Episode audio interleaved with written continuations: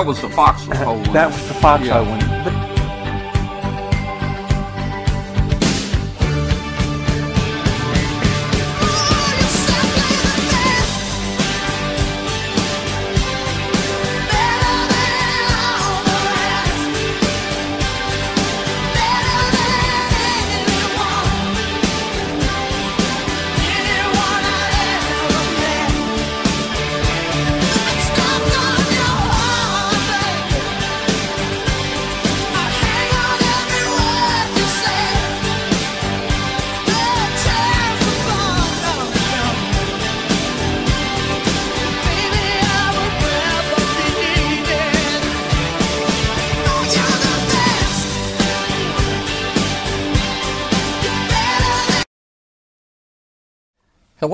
Uh, welcome to Amateur Radio Roundtable. I'm Tom Medlin, W5KUB, and this show is all about ham radio. Uh, we welcome you tonight if you're listening out here on international shortwave on WBCQ on 7490, and we'd love to hear from you. Send us an email to tom at w5kub.com and let us know where you are, where you are and uh, how you're hearing the station tonight. Uh, we're going to talk about just a couple different uh, I think, really neat topics tonight about uh, ham radio and what we're doing in ham radio. So uh, stick around. Uh, if you have internet access wherever you are and you're not familiar with the show, uh, you can join our show live on Tuesday nights at 8 p.m. Uh, Central Time on uh, youtube.com slash W5KUB. So tonight we've got a special guest. let's see, is our guest here? Hey, hey, yeah, come on in. Come on in, and um, you want to you want to join us? All right, uh, come on in and uh, pull you up a chair over here. Hey guys, hey. Welcome. Uh, how you doing tonight?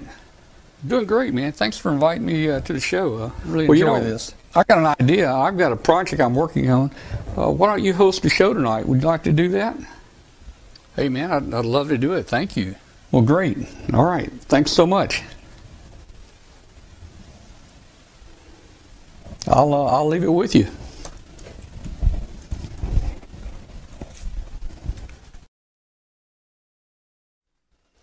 All right. So that was my other brother Tom. right now. I don't know how it went over. You guys didn't. Hear, I had the audio. I, I, don't think you guys heard the audio coming back uh, on the remotes, yeah, but uh, yeah, the red uniforms are the engineers, and the right. people that are expendable. Is that right? oh man, yeah, okay. Well, I thought we'd try something different. Like we haven't used our smoking mirror uh, equipment lately, and I thought we'd just try to do that, but. Uh, I threw it together at the last minute. It could have been put together a lot better. Uh, I was having trouble looking at each other, you know. anyway, anyway, hey, everybody out there, uh, if you're on uh, shortwave on WBCQ listening, uh, send us an email, tom at w5kub.com. Uh, also, uh, hey, we need everybody out there right now. Please hit the subscribe button. It helps us on our video uh, ranking, rankings. If I can get that right. So hit the subscribe button, please. We'd love to have you hit uh, subscribe there. And uh, let's see. Oh, what do we got here? Okay, we got another person coming in. We got Mark coming in with us. Let me add Mark. Uh, that didn't look right. All right. Well, let's see if Mark came. There you go. Okay. All right. And hey, uh, hey, the 40 meter net tonight, the band was just terrible. We had three or four check ins tonight. Uh, the band wasn't great, uh, not many contacts. But uh, we have a 40 meter net every Tuesday at 5:30 p.m. Central Time. I'm still looking for any volunteers out there. We've got 12,000 people in our Facebook group. Uh, that reminds me, join our ham radio Facebook group. It's called Amateur Radio Roundtable. That's an awful lot to type in. So just type in W5KUB uh, in a search on um, Facebook, and you'll it'll, it'll bring the, the, our Facebook group up. We've got 12,000 hams in that group. We'd love to have you. Uh, hey, I put a note out there to 12,000 hams asking if anybody out there has anything you'd like to come on and show and show us that they built, or maybe they got their DXCC, or just having fun. Maybe they got a rock and roll band or something, you know, and uh, they could come on here and play us a tune. But you know what? I got zero responses, zero responses out of 12,000. So we're looking for additional segments. You guys, please contact us. I'm also looking for somebody that can do a net. They can call some nets for us on Tuesday night. Uh, I've been calling a 40 meter net, so uh, I'd love for somebody to take that over or call a net on 20 meters or even call a DMR net. We have our own uh, talk group. Uh, so let's see, tonight uh, we've got several things going. Let me just first make an announcement real quick here uh, about the Hamvention thing going on uh, this weekend, I think. Um, so let me uh, pull it up here if I can.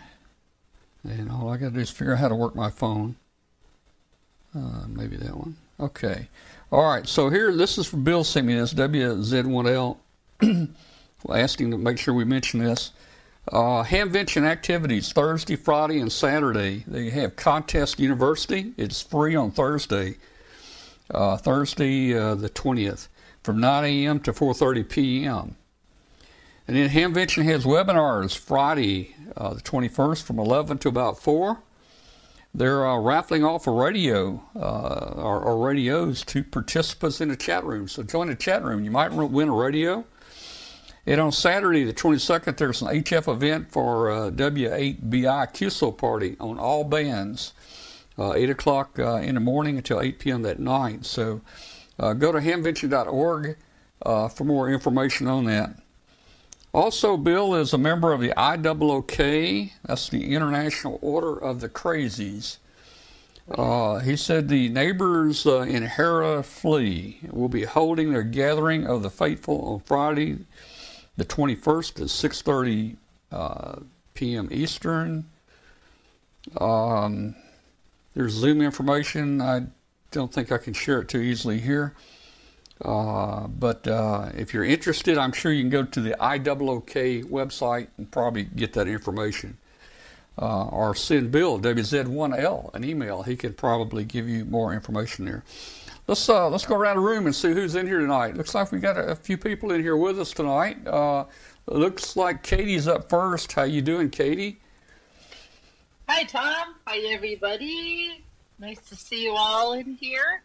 And a special hello to Ricardo and Daisy who are home tonight. And Daisy had a birthday yesterday down in Orlando. So just nice to say hi to you guys. We got to spend some time together recently to watch the SpaceX launch together, which was super awesome. The most coolest thing we've ever done. and, uh, so things are looking nice and green around here in Wyoming. Um, seems like spring is finally sprung, and we've got a new beehive. We just got started this weekend, so we're very excited and happy to be beekeepers once again. And um, so yeah, we'll go, keep going around the room, and we'll come back later, I guess. Beehives, beehives. yeah. Hey, you know, I've got a friend that had like a million bees here one year, and then all of a sudden one day they all disappeared. What what happens to them? They just go somewhere. So, well, if their queen died, they'll leave and oh. go look for a new one, and that's where swarms happen.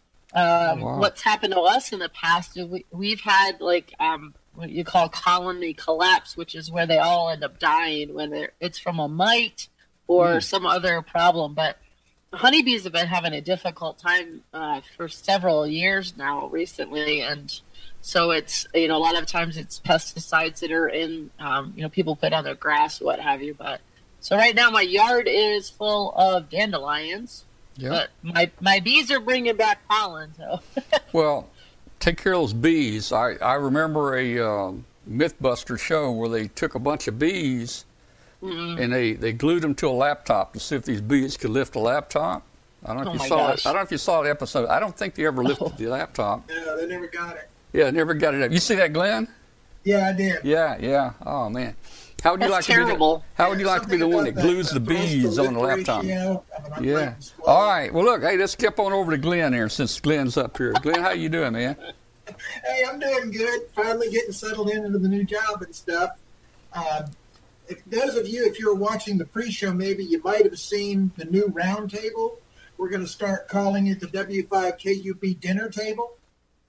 Well, yeah. we all seem to be having dinner right before the show tonight. Well, that was my fault. I, you know, I, I had the camera on Katie when I probably when she was eating. I probably shouldn't, so I'll, I'll apologize for that. But I, I am thinking about, you know, maybe every other week renaming the show to the Katie Allen Show. Yeah, No, That no, would, no, I, no. I think that would go over well, you know. yeah, Yeah. Everybody else in the chat room will want it, but you know. Yeah, yeah. But, uh, That, All that's too much commitment for me at this point in my life. Oh man, hey, I need help here. So thank you all for being with us tonight. Uh, uh, I, I, in retirement, I have so many things going on right now that I'm going to have to retire to have any free time to work on ham radio stuff. I think, uh, but uh, we're we're getting there. You know. Yeah, re- retire from retirement. Yeah. Yeah. Okay. that's Let me turn my mic up a little bit there. Maybe that'll help a little bit. All right. Well, very good, Glenn. Uh, glad you working here now, and you know you got something to do during the day. The lab's about to start up again, so I'm going to get some stuff done soon. Okay. All right. Oh, hey, uh, here's somebody that's been missing in action for the past few months. Jason, how you doing, Jason? Come in here and say hi. Hey, Tom. Uh, good evening. How are you tonight? Well, we're doing uh, pretty good tonight, and uh, man, you look cheerful and happy eh, all the time when we see you, man. You must be doing something right there. I'm always cheerful and happy. That's, Yeah, uh, that's talking that's about ham radio makes me happy. So Uh, that's that's cool, man. Well, hey, we're glad to have you tonight, and looking forward looking forward to hear about the I guess the YouTube bunch and what you're doing with the Hamfest, right? Right, yeah. All right, all right, very good. And let's let's move on. Uh, Mark, Mark Brown, where's Mark? Is Mark here? Yeah, yeah, I'm here. Oh, there's Mark's here. There's Mark. Hey, Mark, how you doing, man? Hey guys, this is one of our favorite people. This is the chairman of the Huntsville Ham Fest, the friendliest ham fest in the world. Uh, I think they may say in the country, but we're expanding it to the world now. What do you think? Well, actually, Tom, uh, good uh, uh, to, to Tom and everybody here. Um, actually, we've trademarked the world's friendliest ham fest. Um, Yeah, we, we we lay claim to that phrase, and we try to live up to it each and every year. And we're excited about the uh, the Huntsville Ham Fest this uh, this August. And uh, I know you're doing an introduction, so I'll let you go uh, finish going around the room. We'll talk some more about it. Okay, well, very good. Your picture's frozen, so you must have kind of uh, inferior. Now it's working. You must have a little bit of slow internet tonight. I'm, I have a broadband connection to a water tower that connects me to Tullahoma, Tennessee, where we connect to the internet pipe. Oh, okay. All right. Well, it's it's also making it. as the Internet Dirt Road. It's it's making it, man. It's making it very good. But hey, your audio came through fine. And let's see, Bill, Okay. Bill Brown. Hey, Bill, you're in here early tonight, Bill. What what's going on with you? Where Trying to did- find the cursor to, there he is. to uh, get the mute button clicked. Uh, everything's uh, going good. It's been cold, and uh, Katie sent all that cold we- weather down from Wyoming. It's been uh, an incredibly cold week here in, in the south. Uh, so rain and just not not your typical May. So, but uh, things are going good. Um, I had an interesting experience uh, last night. Uh, three uh, balloons were flying over um uh, China and uh, approaching North Korea. No, they didn't get shot down. Hmm. Uh, but two of them were on WSPR, and the, no one was getting reports on them, and they should have been in full sunlight. So I tuned into some remote uh, web SDRs, uh, Kiwi SDR radios. Uh, there's a whole series of around the world, and you can listen to HF radios on the other side of the world if you want to. And I link it to the WSPR Decode program, and you can I can have a remote station in Siberia decoding balloons over China and Korea. Mhm. So I did that. And what I discovered was, you remember the woodpecker, the Russian woodpecker, Right, years ago right. that would wipe out 20 meters Yeah. Back, and it just wiped out something. Uh, military over the horizon radar on HF is wiping out all of Korea and Japan and all the stations I listened to there. It was just complete solid. Every hundred hertz, there was a wideband noise, and you couldn't pick up any whispers signals on any of those radios. I finally went clear up in uh, way north of Vladivostok. I found a way northern Siberian web radio, and you could still see the interference bands from the over the horizon radar. But I was able to copy the balloon's WSPR and, and provide some reports. Hmm. But uh, I'm hoping that that doesn't uh, show its ugly face over here. But I did tune in to some uh, radios up in uh, Alaska and British Columbia few uh, weeks ago, and they have the same similar issues. So. Well, you know that uh, that woodpecker uh, transmitter site.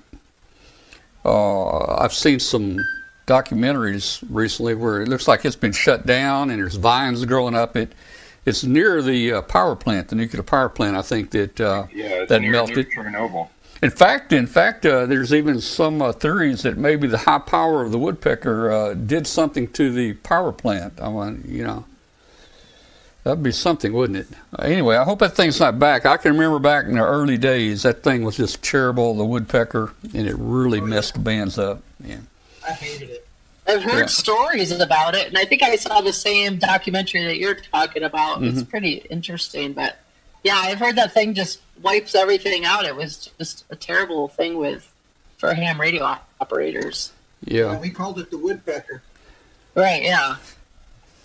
Well, it's Oh. back again, at least in uh, Southeast Asia. So, uh, and uh, and Canada, Western Canada. I heard it's uh, up there as well. Well, and you know the the trackers are the trackers are, are such low power too, competing against that multi-million watt woodpecker. So that's why on all our future flights we're going to run five watts on WSPR.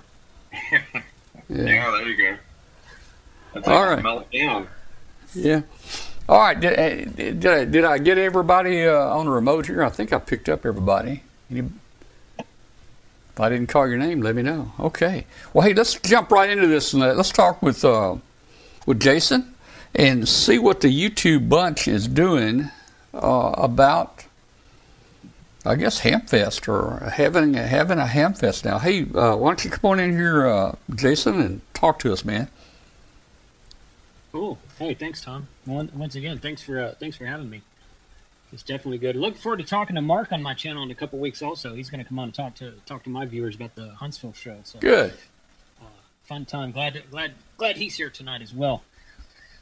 So last year we started, you know, when everyone was kind of shut down and stuck at home, much more than they are now. We started a uh, we did a kind of experimental thing called that we just dubbed the YouTubers Hamfest. It was on Memorial Weekend last year, and uh, a bunch of us got together and did live streams back to back, one after the other, and we brought on several guests, um, retailers, um, vendors, uh, manufacturers, builders, whoever, and a lot of good, uh, good, good guests we had last year. So we got a lot of really good feedback from it, and we've got uh, we decided to go ahead and do it again this year. So we've been planning it for two or three months, and uh, last year we did pretty much all day Saturday and about a half day on Sunday. Ended at like one or two in the afternoon on Sunday. This year we've got two and a half days. Uh, it's about a half day on Friday, starting around four in the afternoon, going until ten or eleven at night, and then uh, pretty much all day Saturday and Sunday. We've got several channels, several YouTube channels that are outside of the USA, uh, Canada, Australia, um, over in England, so um, New Zealand as well. So really looking forward to becoming a little bit more of a world event. So it's just going to be uh, live streams back to back, one right one right after the other. Uh, we registered a website last year, YouTubersHamfest.com. You can go there now and watch our promo video. We should have the schedule up probably tomorrow or Thursday, uh, Friday this week at the latest, and then of course it'll start about a week from Friday. But some of the some of the names we have are um, you know, we'll have uh, Gigaparts and Bridgecom on. We will have um, let's see, I'm just kind of looking around the list here. I can't name everybody, but uh, SDR Play is going to be on Alpha Antennas, uh, Remote Ham Radio, Buddipole, uh, Yaesu is going to come on and talk to us. We'll have uh, Dave Minster, ARRL CEO. He'll come on and talk to us for a little bit on uh, Sunday, I think it is, and um, a lot of other talk, some talks about uh, grounding, some talks about uh, parks on the air, some talks about um, ham radio adventure gear, just kind of a well-rounded, all kinds of some some how to operate CW, how to get started in learning Morse code type Mm-hmm. um, type events. So really, uh, we're, we're really looking forward to it. We had a really good response from all of our audiences last year, so we're looking forward to doing it again this year. Um, once again, that'll start uh, Friday, May 28th, and go from about four to ten that day, and then uh, pretty much starting about four or five in the morning Texas time, which which will be some of the some of the overseas guys will be running at, in their evening time, and it'll go all day Saturday and all day Sunday. So we're looking forward to that, and I appreciate you letting me talk about it, Tom, because we're uh, we think it's going to be a really cool event uh, this year, just uh, even bigger than it was last year. Yeah, we we've got to get the ham radio stuff moving here. I mean, you know, masks are coming off now, and hey, we, we got to get back to normal, and uh, we got to get to some real ham fest. But in the meantime, you guys are doing a great job to to give us something kind of while we're uh, while we're waiting for that thing to happen. You know. Yeah, for sure. Oh. Well, you know, um, you're pretty much an expert on everything, man, from DMR to all this stuff, man. We need to have you on here one night and just talk about DMR and and and, we can do that. and maybe we can uh, maybe we can drum up some interest to get some people on our DMR talk group. And I don't understand the difference between Brandmeister and and whatever else there is. And I mean, you know, I'm not a digital guy, so I I don't know all this stuff. So if if somebody's got DMR, can they talk to us on Brandmeister?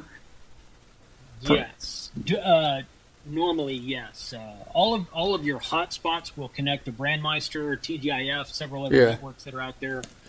Uh, the difference between all the DMR networks is this is a very high level, in a nutshell type thing. Um, it's like the difference between your company network. Like if you work for Coca Cola, you'd have an internal network with all of your Yeah. computers in there, and then if you work for American Airlines, they have an internal network, all the computers in there wrapped up together. So Brandmeister, TGIF, and all these other networks are, are different internal networks that have a bunch of hotspots and computers connected Okay. to each other, but they're not necessarily connected to to another network. Sometimes they can be, and sometimes they're not. So it just kind of depends. All right. So during your you, YouTubers uh, ham uh, hamfest you're having, are you guys going to have anything on, uh, online like uh, like uh, any uh, DMR talk groups or anything going, or nets or anything like that? I don't think we're doing anything like that. We discussed doing that, and it's um, it's probably something we want to do. We're we're planning to do this again next year, Mhm. um, and we've we've we've grown it from last year to this year quite a bit.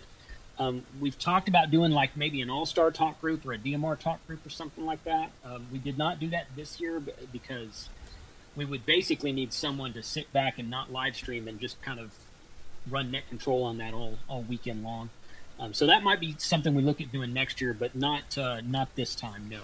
Yeah. So how many uh, how many different people now do you have in your YouTube group? Oh, you know what? There's probably about sixteen or eighteen of us, Yeah. uh, maybe upwards of twenty. Not all of us. Um, not all of us will be live streaming on the Mhm. Hamfest weekend, and not all of us join the when we get together and do collaboration videos. Not all of us are there every time, but all in all, probably eighteen, maybe maybe upwards of 20, 20 different channels represented there. So it's it's definitely Well, that's great. I know you guys are doing a lot out there. Uh, I, I we were invited, I think, to join you guys back when you started up the YouTube bunch. But man, we like I say, I mean, I'm gonna have to retire from retirement to have any time to do anything else. Man, it is just really busy. But your uh, schedule's a little bit uh, like Yeah. mine is these days. but if there's anything we can do here on Amateur Radio Roundtable to help you guys to promote that, uh, you know, let, let's do it. Uh, we want to we want to do that. I will say this real quick. Uh, being that Huntsville is going to be the first live Hamfest that we've had since February of last year, basically the first pretty big, big to do Hamfest. There's probably going to be about a dozen of us YouTubers that show up there, and uh, we've rented a lot of different spaces and um, several of the several of the folks who help us out in the background and um, help us out with the videos we do that you might not see them on camera. Um, I think all in all, there's going to be like 28 to 30 of us at the Monte Sano State Park that weekend, Wow. and uh, we're going to we're going to give uh, we're going to give Huntsville a run for its money there. I've already talked to the guys at Gigapart. They're really looking. They're being incredibly supportive of us and uh, going to be really um, interested to hang out at their table and talk to them and just meet all the people coming by. But I expect Huntsville is going to see record numbers this year. I'm looking forward to it. I think it's going to be an awesome show. Yeah, I think you, I think you could see record numbers. Yeah. Well, hey man, thanks for uh, sharing that with us, and uh, hey, stick around, man. I mean, you know, you're uh, part of your job is to stick around on the show and help us uh, uh, co-host this. So, if you leave early, we're going to have to dock your pay. I just I want to make that clear. Help us help sweep the floors with the rest of us. That's right. That's right. All right. All right. Well, let, us do this. Uh, let's jump over since we've been talking a little about Huntsville. Let's jump over and talk with Mark, uh, Mark Brown, N4 what is it? BCD. That's an easy call to remember. Hey, Mark, how you doing? I'm doing good, Tom, and uh, I'm a little shell shocked by uh, Jason Jason's comment that uh, I thought there were five or six YouTubers uh, from the YouTubers bunch coming to Huntsville, but he mentioned that uh, we have room for them. Mm. But uh, I'm looking forward to learning more from you, Jason, when we talk uh, in June on your uh, on your program. Mm-hmm. But uh, we are, you know, we rolled the dice back in January. Um, we met with the Von Braun Center. And, things were starting to look positive, and like I said, we rolled the dice. we made some uh, the EDC helped us out. We uh, we made some changes. We uh, we grew the layout, and we think we can host a safe event in August. It's going to be bigger. Things will be spread out. We'll have room for those, hopefully, record numbers that uh, that Jason mentioned it coming to Huntsville. Uh, that's the wild card. We really don't know how many folks uh, uh we'll see here, but uh, we do have a, a great lineup of, uh, of uh, we're almost sold out in the commercial space. And I think the flea market tables is down to a dozen left out of 374, uh, 79 tables. I think we have around a dozen left. Well, you'll so, you'll sell them all out. That's uh, yeah, it's yeah. very encouraging. Um, we are we are using the the phrase uh, celebrating the return of in-person Hamfest this year, and uh, that's that's what we're promoting. And uh, you know, there's a lot of online uh, events, a lot of podcasts, uh, a lot of forums, and everything. But uh, we will do absolutely none of the online stuff this year. We're we're focusing on doing a a big and safe event in person, and that uh, that's where our focus is. We want to make sure that everybody who uh, who comes, it's safe. we've got the big wide aisles. we have the sanitizing stations. Um, it's it's going to be uh, it's going to be an interesting hamfest, and uh, you know, last we talked about it back in Orlando in uh, in 2019. Was it 2009? It seems so long ago, but you know, Orlando was the last big event, and then everything in the country went sideways. We're all excited. Uh, we uh, we are a solid number three according in the league's eyes. Uh, Huntsville Hamfest is is number three behind Orlando. Um, we will have uh, David Minster here. I think it'll be his first live uh, live Hamfest event uh, since he was appointed CEO. Uh, Rick Roderick uh, from uh, uh, Arkansas. Rick will be over here. the Southeastern Division Director, Mickey Baker. The Delta Division Director, Dave Norris, will be here. Cinder Bitson and two others from headquarters will be in. So we're going to have a great uh, collection of folks from, from uh, the league, uh, state and uh, state and section managers from several different states. But um, the forum schedules are filling up. It's it's going to be uh, it's going to be a real hamfest. Uh, Bill's going to do a, a, a balloon launch with the permitting around noon on Saturday so uh, that'll be. Uh, I want to get out and see that. I've watched one from Dayton, but I want to see one from our home base here in Huntsville and see how it goes across the uh, across the uh, hopefully the uh, Spring Park there, the lake, and uh, as it gains altitude. We're that's pretty exciting. But I, I'm usually caught up with something else. I, I hope we can get some time to to watch Bill's launch there at at noon. Um, what else? lots of good stuff. The youth lounge. Um, it's filling up. Uh, Monty, uh, Dr. Monty Bateman. Uh, he's a, a, NASA solar physicist. He's been running with his wife uh, the Youth Lounge for about a dozen years now, and each year it just keeps getting bigger and better. Uh, commercial uh, uh, vendors are helping them out with soldering stations, and uh, there's been a lot of interest in uh, teaching grown-ups to solder. Um, a couple of years ago, Dayton had a uh, a build-a-thon where uh, uh, let's see, Joe Eisenberg and several others sat there and built built some kits, and that that proved to be very popular with kids. And we're hoping that we can get something pulled together for like an adult hands-on soldering experience that you know, a lot of folks uh, are, are intimidated by surface mount parts, but uh, with a pair of tweezers and a good magnifying glass, it's not as hard as it seems. Um, hey, Mark. What's, yeah, Bill. Uh, there's a couple questions about the dates for the Huntsville Hamfest. Okay. Everything is hamfest.org. It's a very easy to, uh, website to remember, but the weekend of August 21 and 22, Saturday and Sunday. We move in on Friday, and it's a full day Saturday, and uh, pretty much full day Sunday. We we have our final drawing around two or three o'clock. Uh, yeah, three o'clock, and so uh, two full days of, of, a lot of fun, uh, a lot of face to face visits, and uh, gosh, I'm looking forward to seeing everybody for real and in person. What was the other question? Yeah, let me. Uh, I'm gonna bring your page up on the screen here. Hamfest.org is this screen here, and there's the dates August 21st and 22nd.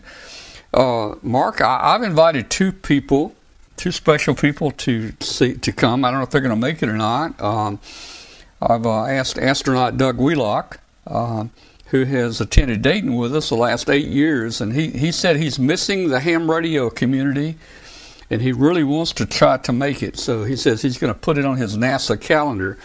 Now, astronauts are pretty busy. We don't know if he's going to make it or not, and uh, I probably won't know until the day before. And we've also uh, asked Riley Hollingsworth. You know, Riley now is the uh, uh the head guy of the volunteer monitoring service that replaced the official observers. It's an ARRL program, so it's a big ARRL event there. I think with you. I think it's the Southeast Division or whatever. Maybe uh, Riley will show up too. Yes, it is. Uh, we were planning last year to be the Southeastern Division Convention, and we worked it out with the league uh, to just carry that over, uh, much like Orlando did. They're, they're carrying over the uh, the ARRL National Convention in in 2022. I got a question for Katie. Uh, are you and Dwayne cut down? I was actually he's in West Virginia for work right now, so I just sent him a message on the chat here. I'm like, hey, we should look at our schedules and It's a sure thing. But we've actually talked about it this year. Like, if Huntsville happens, you know, we could probably make it work with, you know, flying if we can find a, a good schedule for um, work. If I don't have anything else going on, which I don't think I do, uh, we'd love to. Hmm. Sorry, I was trying to sneak in a bite of ice.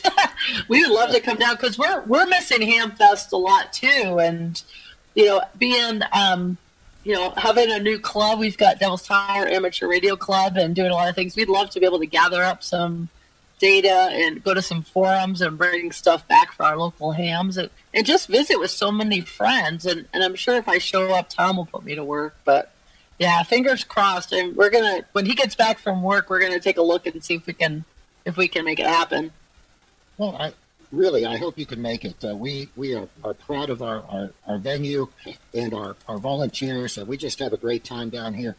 And uh, Orlando and Dayton, uh, the, the chair people and presidents of those respective organizations, they'll be here. They'll be staying yeah. at the embassy. Uh, they made the reservations months ago. So, uh, like I said, it's a great network opportunity for, for you and Dwayne. oh, yeah. We'd love to have you.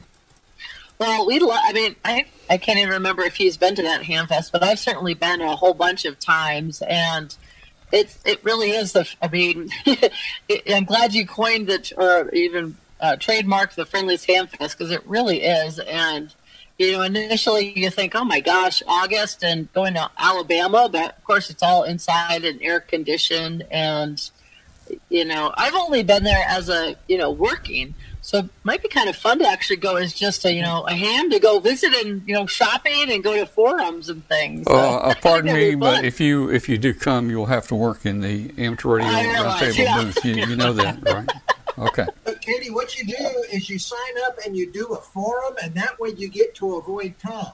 Oh, Oh, that's terrible. You also, I wouldn't want to. I haven't seen Tom in person in ages, so I look forward to seeing him. I know. We saw each other at Dayton the last Ham Fest. Yeah, but now if you do come, you really need to come a day early or stay a day late and do the Space Center. It is well worth doing. Oh yeah, I've done that a few times, but Dwayne hasn't. So Well, hey, yeah, look, that would hey, be, hey. that's always on the list. Anytime I could do any you know nerdy NASA type things, where So, I'm guys, like, listen. white on rice. If if if, if I can get new new uh, exhibits all the time. So even though you've done before, Katie, oh yeah, I'm I'm counting on I'm counting on a special astronaut tour if Doug can make it with us. Oh man, we'll have to go do that So as a you gang. know, yeah, absolutely. we'll Yeah, we'll Oh, wait. we'll, we'll Glenn, take a group out Glenn, there. Are you going to Huntsville? Oh, absolutely. I'm doing a forum. Oh crap! Now I have to rethink this plan. And the new book will be out, and maybe a double R Ah. down there. hey, you can sign, make do autographs. Yeah, I like it. That sounds yeah. good. Mark, did you say that uh, that you still had some vendor spots open?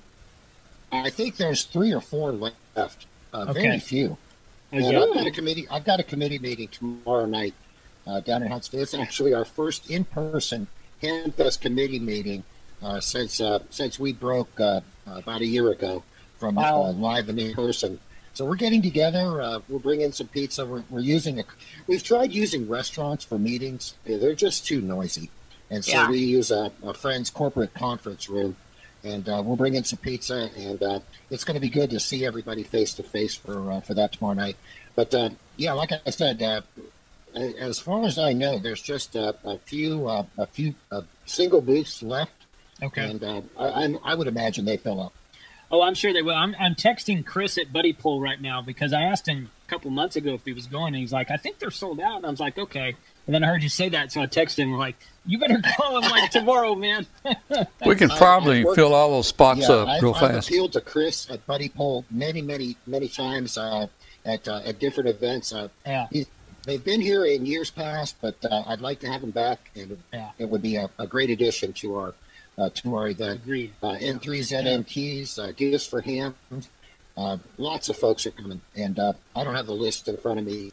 Our, our commercial guy takes care of that, but uh, we'll be uh, putting together a, an online program that uh, you know we we printed a whole bunch of uh, printed programs two years ago, and uh, that was a bit of a you know we, we tried to take a page from Dayton and uh, and Orlando. They do a printed program, and we just didn't uh, didn't see the take up on those.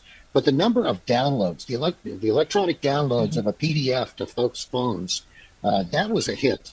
And so uh, we're going to do that again because it's got maps, it's got uh, dealer lists. It's if you're looking for somebody uh, among 370 some uh, flea market tables, if you're looking for your buddy, it's it's a bit difficult to find. So we're we're trying to to help out folks doing that. But uh, there's a DX banquet on Saturday night.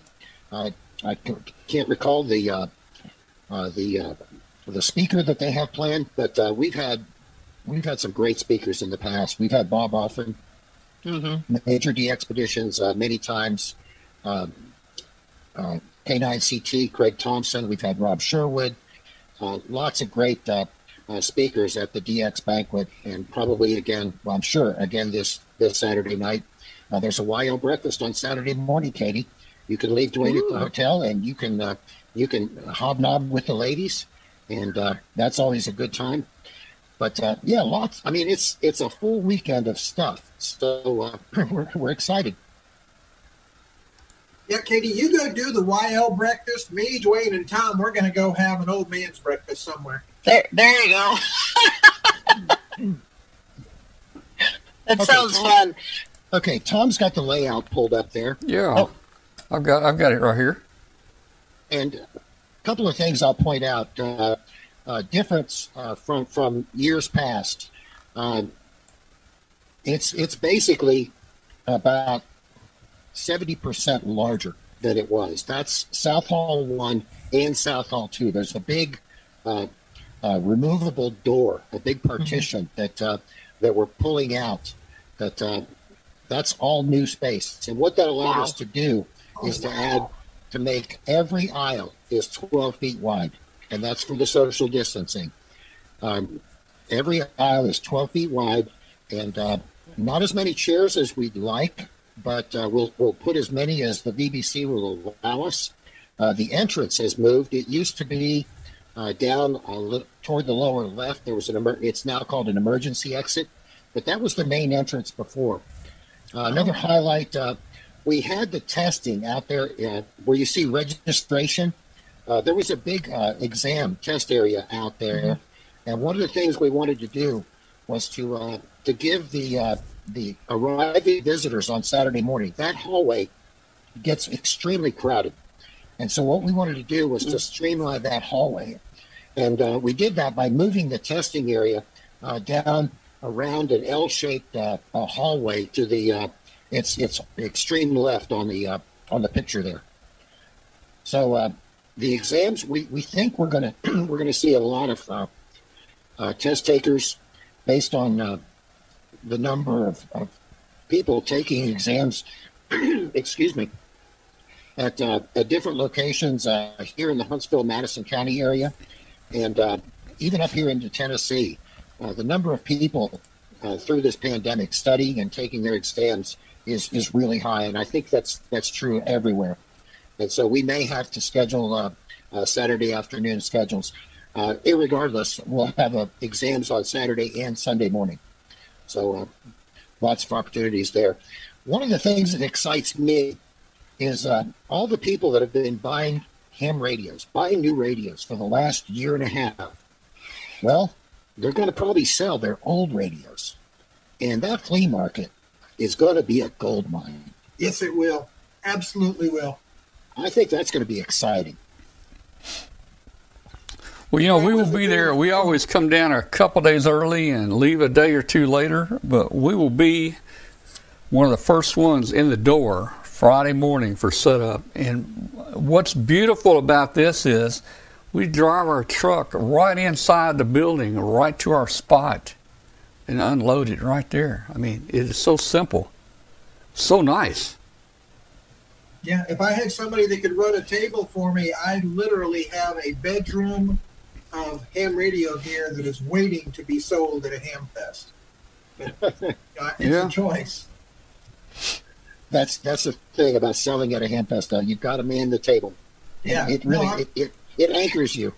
Well, are you going to give us first dibs before you take it to the Hamfest? Sure. but Huntsville's too fun for me to be tied down at a table. I'll do any other Hamfest at a table, but not Huntsville. well, you could you could always you can always just put a little jar there on a table. I, I see this at Dayton. They're very they trust everybody up here. Put a jar, and say take what you want, put the money in a jar. Um, yeah. You you don't trust them?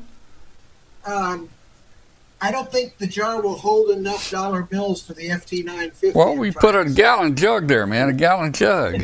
I'm gonna yeah. need one of those big five gallon yeah. water fountain bottles.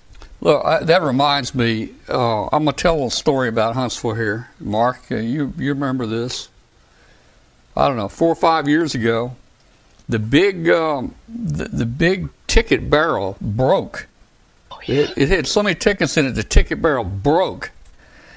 and and y- y'all started using y'all started right there right there by our booth there we had some trash cans with the black plastic bags in it but you, you had you had trash cans there with the black plastic bags in it says put tickets here and everybody coming in, nobody wanted to put their tickets in that trash can. But we had to convince them that's where the tickets are going in that trash can, and that's where they're going to pick the winners from. But okay. uh, you, you, guys, you guys got a new, you guys got a new drum after that. I have two things to say to that, Tom. Number one, we have uh, we have fixed and reinforced our ticket barrel, and uh, number two, it's uh, guaranteed to uh, to be uh, in good repair uh, before the uh, Interstate 40 bridge. Oh man. I I was going to have a picture that, fixed, uh, that, that made the bridge uh, fixed up your prize barrel, right? I, hey, I was going to have a picture, guys. What, what he's referring to, what he's referring to is we have a, a big bridge across the Mississippi River. It's called the DeSoto Hernando Bridge, and it's like spans are like three and four hundred feet long. And they inspected it the other day, and they found one of the spans. Not they call it a crack. This was not a crack, guys. No. There's pictures It of it. This is a break.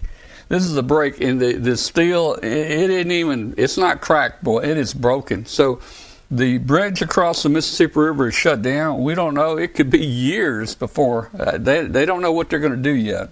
Yeah, they just announced too that the uh, inspector for that uh, it was discovered in 2019, and he didn't report it. They actually have the drone footage from 2019.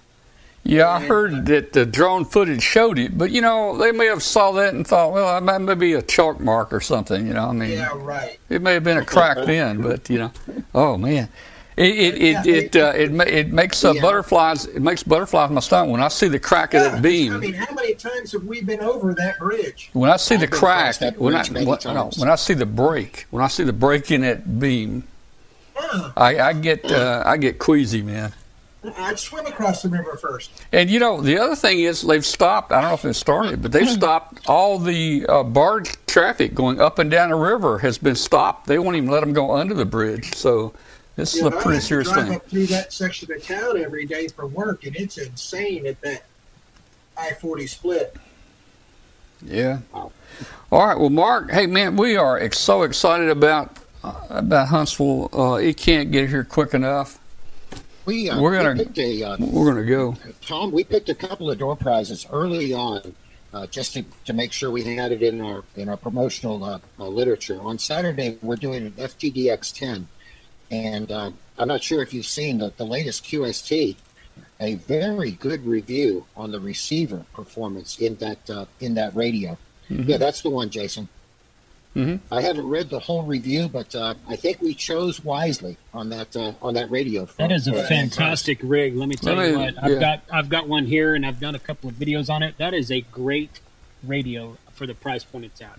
So Well, that will, that will be our Saturday uh, grand prize, and uh, and also we've added uh, on uh, on uh, on Sunday a uh, a big uh, 600 watt hour solar generating system from uh, Shack in the Box, and then a second big prize on Saturday will be, um, oh, what is that? Uh, the uh, Geochron Atlas One clock. You hook it up to an HD TV, and you've got that big gray line map.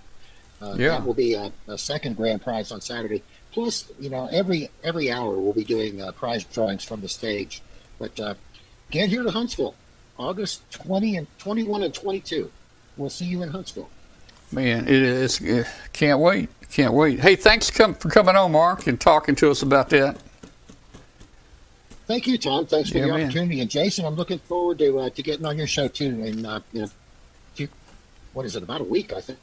Yeah, I think Maybe it's two. uh, a week from tomorrow. I think is what it is. So June- yeah, June yeah, looking forward to it. Thanks for the opportunity, Mark. Thank you, Jason. Thank you, Tom. All right, man. All right. Hey, so uh, hey, let me jump back. Katie, you were on vacation a couple weeks ago. Did you do anything ham related? Yet you visited some hams down there, didn't you?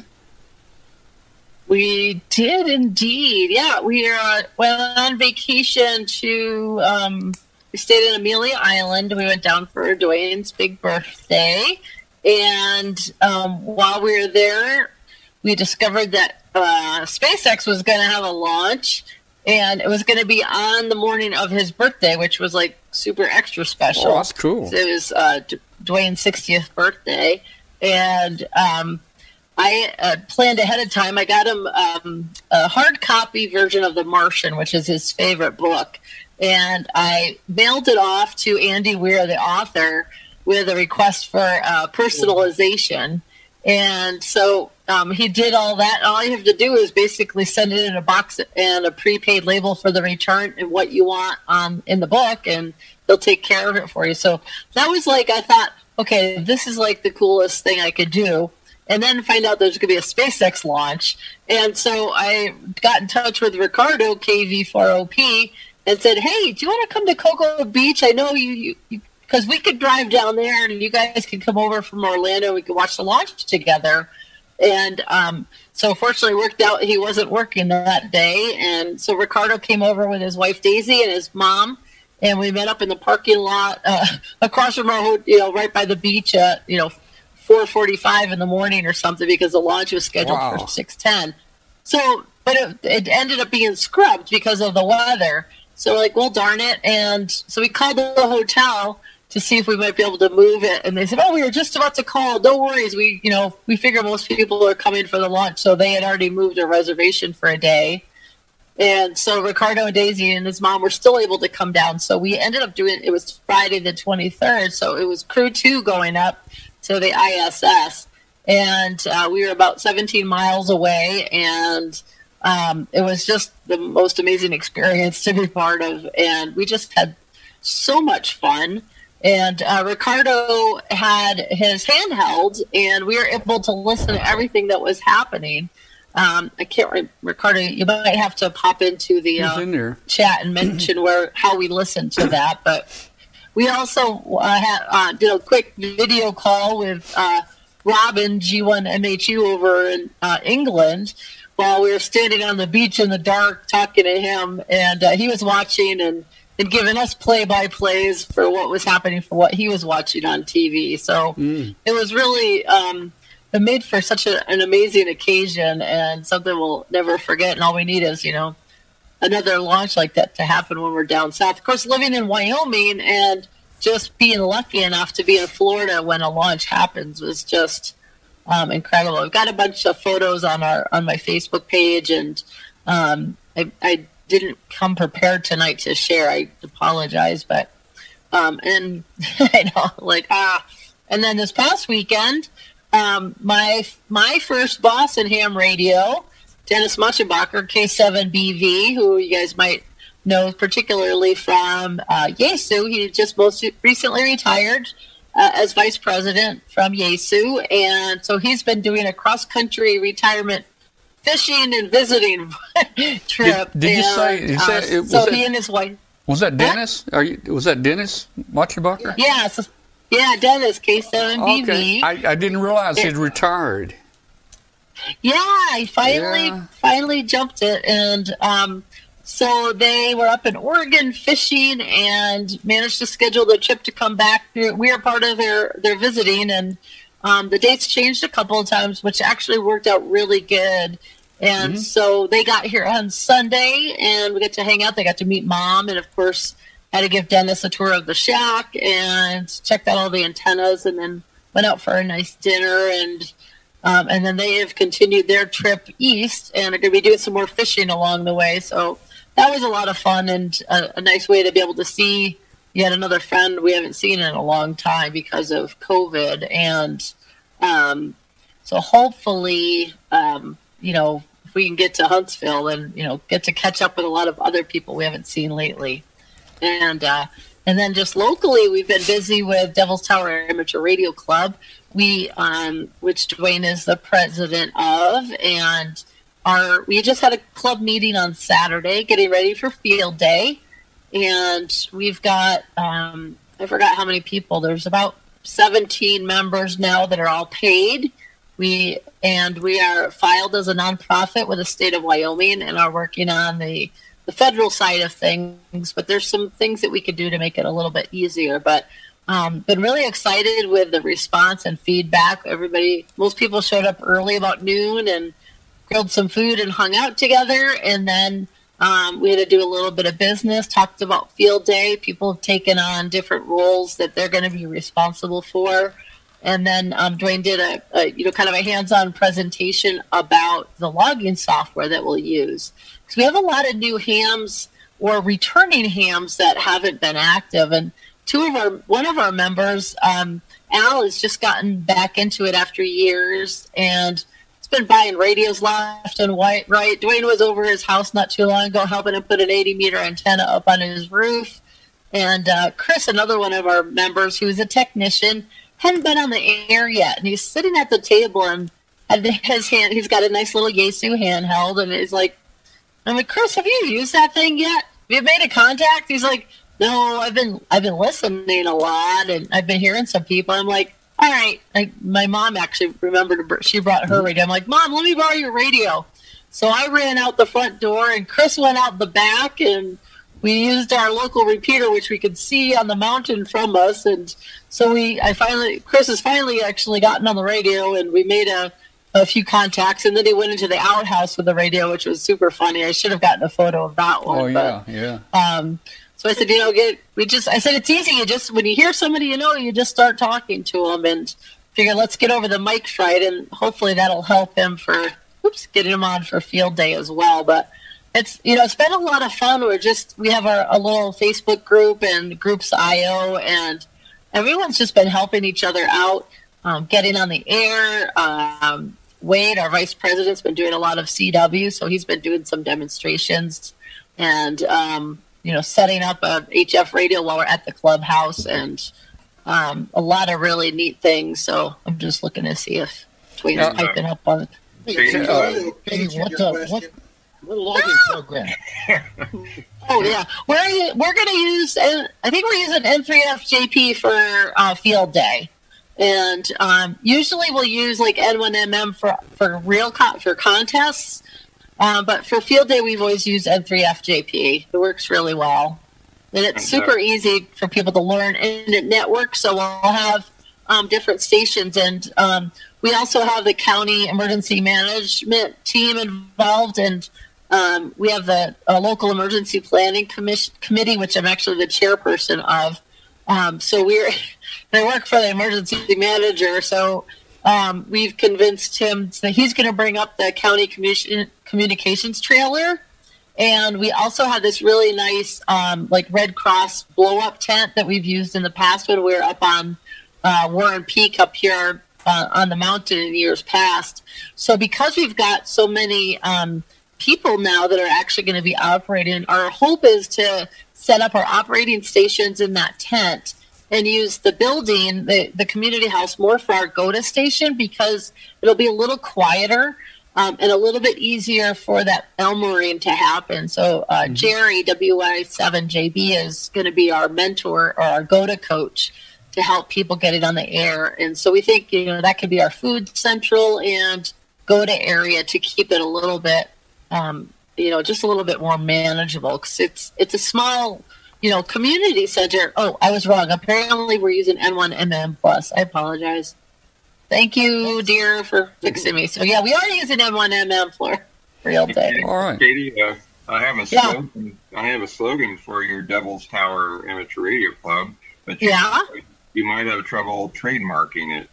Close Yeah. encounters of the amateur radio kind. Ooh, I like that. That is I like fun. Close Yeah. encounters. Yeah. Well, Okay. we we are use our we do have a logo, and Dwayne is in the process of uh, switching over our website, which is right now it's WY7SS because that was our our own club name. But now that we have a real club and they all voted on uh, Devil's Tower Amateur Radio Club, and we did get the call sign WY7DT, so Whiskey Yankee Seven Devil's Tower. Um, was issued from the FCC, so it's going to be perfect for for field day. We're really super excited about it. And it's been fun being involved in a new club. Um, just the energy and excitement of all, these different people getting together and and sharing a lot of different aspects. And it, you know, it makes me, you know, it makes you kind of feel like a new ham again and looking at it through, you know, fresh eyes and like, you know, thinking about, okay, this helps me remember why I, you know, why I got into this. So, are you? Uh, is your club uh, maskless now, or are you still wearing mask? When I see people mask, I don't even know who they are. I can't tell who the people are. Yeah. No, we we are because pretty much everybody in the room there has either had COVID or has been vaccinated. All right. So, So, no mask. yeah, we are pretty much. Okay, that's cool. Hey, yeah, hey, Wyoming is a little different. We don't have a mask mandate for the most part anymore. Um, but you know, everybody's pretty cognizant of you know just you know we're not on top of each other, but yeah. um, you know, everybody's respectful of each other. And if somebody wanted to wear a mask or did, it wouldn't be an issue. I actually, a lot of times when I, I've been vaccinated, but, you know, I'm dealing with allergies or if I have a cold, I just wear my mask because it's just kind of like, you know, now that we know a little bit better about how everything spreads so easily and fast. And I mean, I've always known when you talk to you, there's always something happening, but. You know, if you can help people, it's hard to just be regular sick these days. You can't just like have a cold. You know, everybody always gives you the side eye. All right, hey, hey, listen, we're going to give away a prize tonight. we're going to give away a, uh, uh, a, a ham plaque, right, Katie? Oh yeah. yeah, Yeah. There may be a little bit. I was just wondering if we might want to delay it a week or so because um, I don't know that the machine is set up for this right now. Okay. Um, our, the, our kids are foster parents, and they just took in three kids. Gotcha. Okay, So- we'll do it. We'll do it next week if that's the appropriate Okay. time. We'll, yeah, we'll let me check it. and see. I don't want to promise a, a new plaque and then it won't get made because all the, the equipment room Yeah. is being used up by foster kids at the moment. Yeah. so. Okay. Okay. doke. All right. Well, thanks. Hey, uh, everybody, stand by just a minute. We'll be right back in just a second. The great outdoors are calling. Get outside and under the stars with one of ICOM's ultimate SDR transceivers. The IC705 is a perfect transceiver for hams who enjoy both the great indoors and the outdoors. It's a perfect QRP companion. The base station has features and functionality at the tip of your fingers and a portable package. And it covers HF 6 meters, 2 meters, and 70 centimeters. And guess what? It weighs in at just under 2 pounds. It has a 4.3 inch touchscreen, and it's got a live band scope and waterfall. It'll run 5 watts with a BP272 or 10 watts on 13.8 volts DC. It runs all modes, including D-Star. The speaker microphone comes standard. The perfect accessory for the 705 is the LC192 backpack.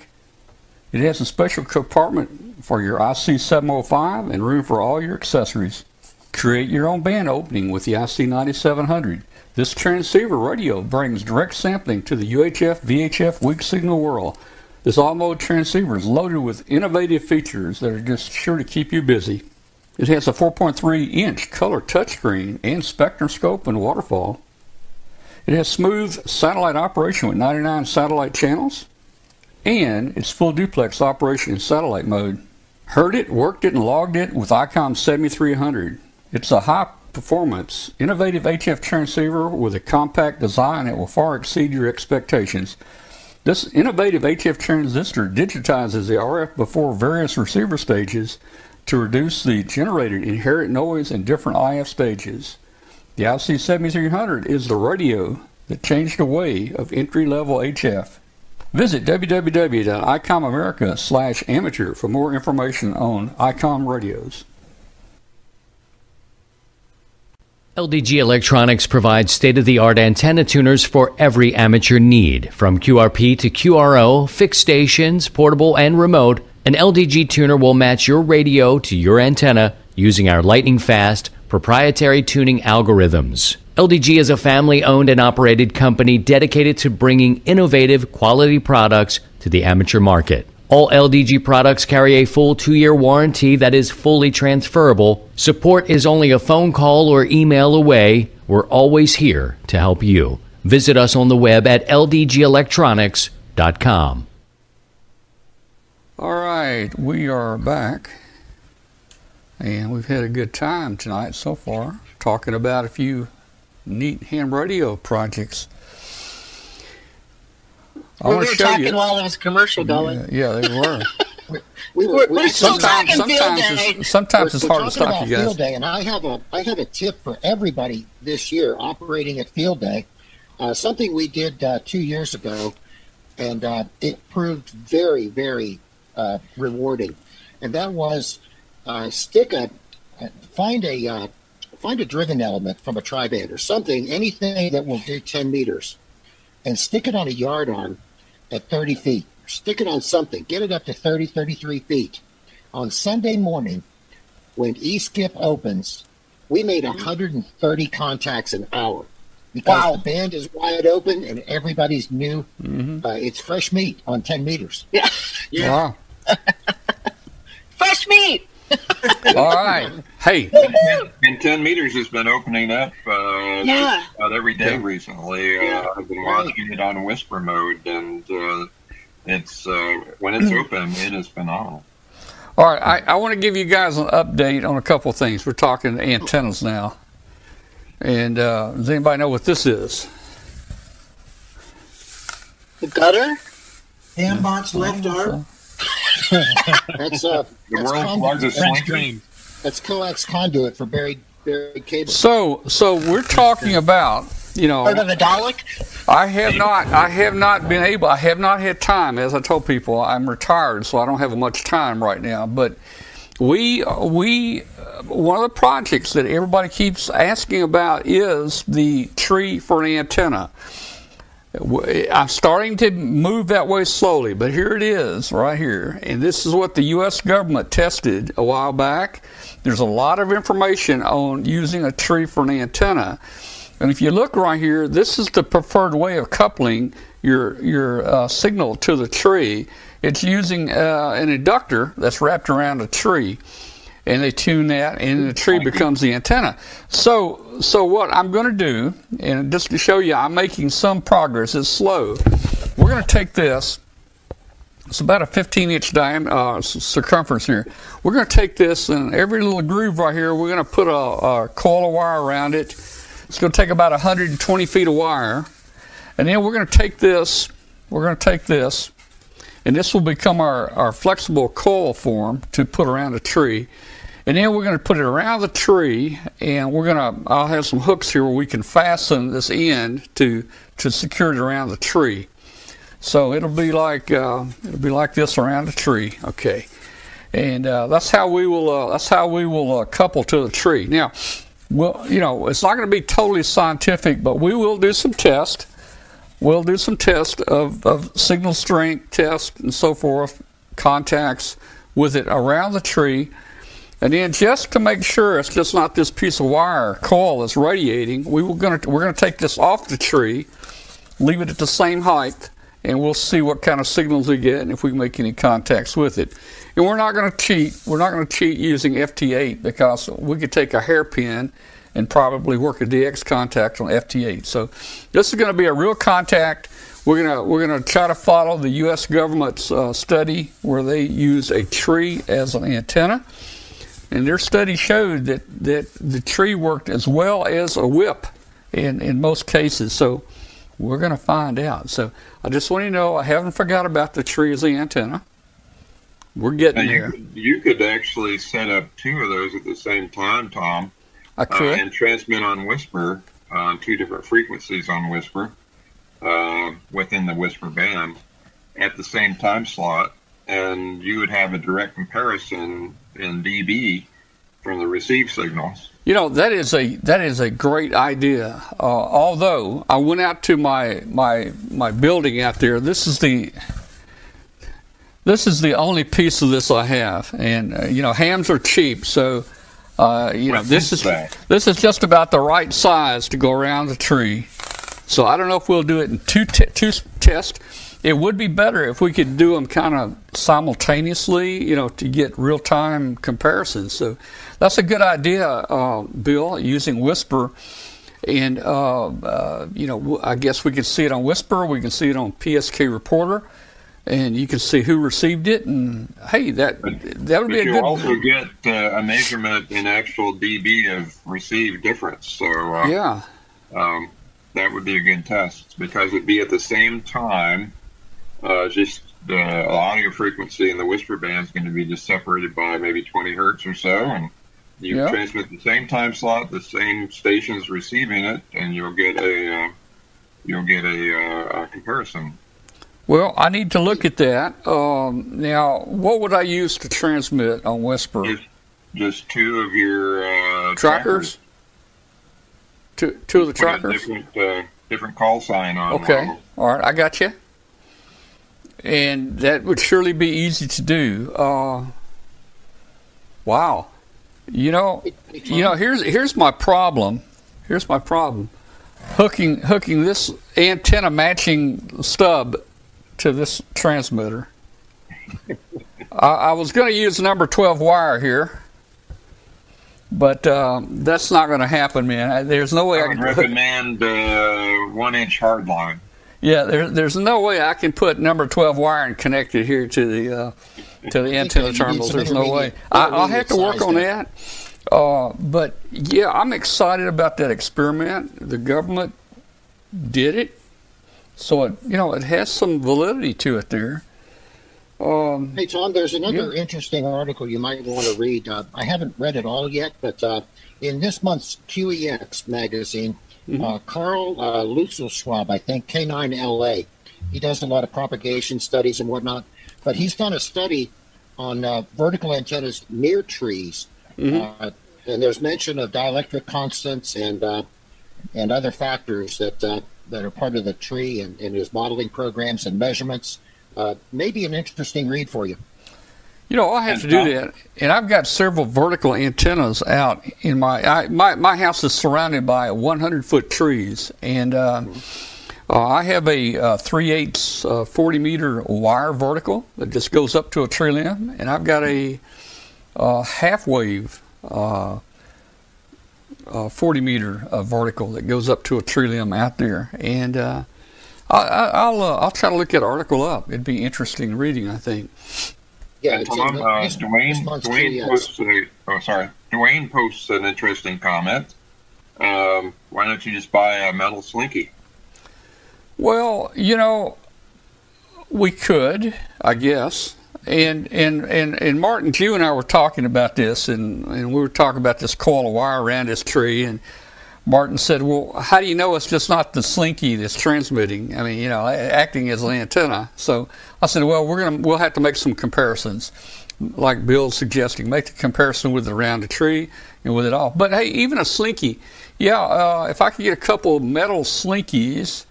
Uh, that would also, uh, you know, that might be easier me trying to wind uh, 120 feet of wire on this, you know.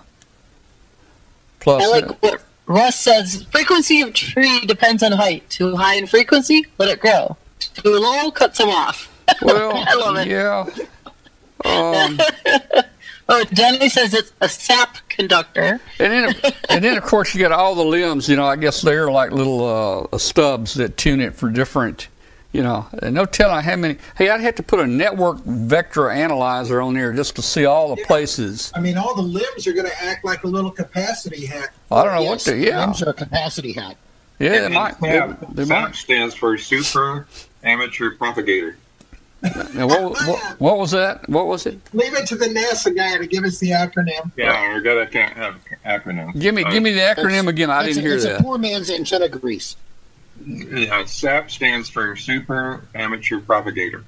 Oh, okay. Sap antenna. I got you. Well, we'll uh, we'll do that. We'll, you know, we'll we'll uh, we'll trade we'll register that as a copyright trademark deal if we make some progress with this thing And here. you can uh, off, offer antenna wax. Uh, Yeah, yeah. as well.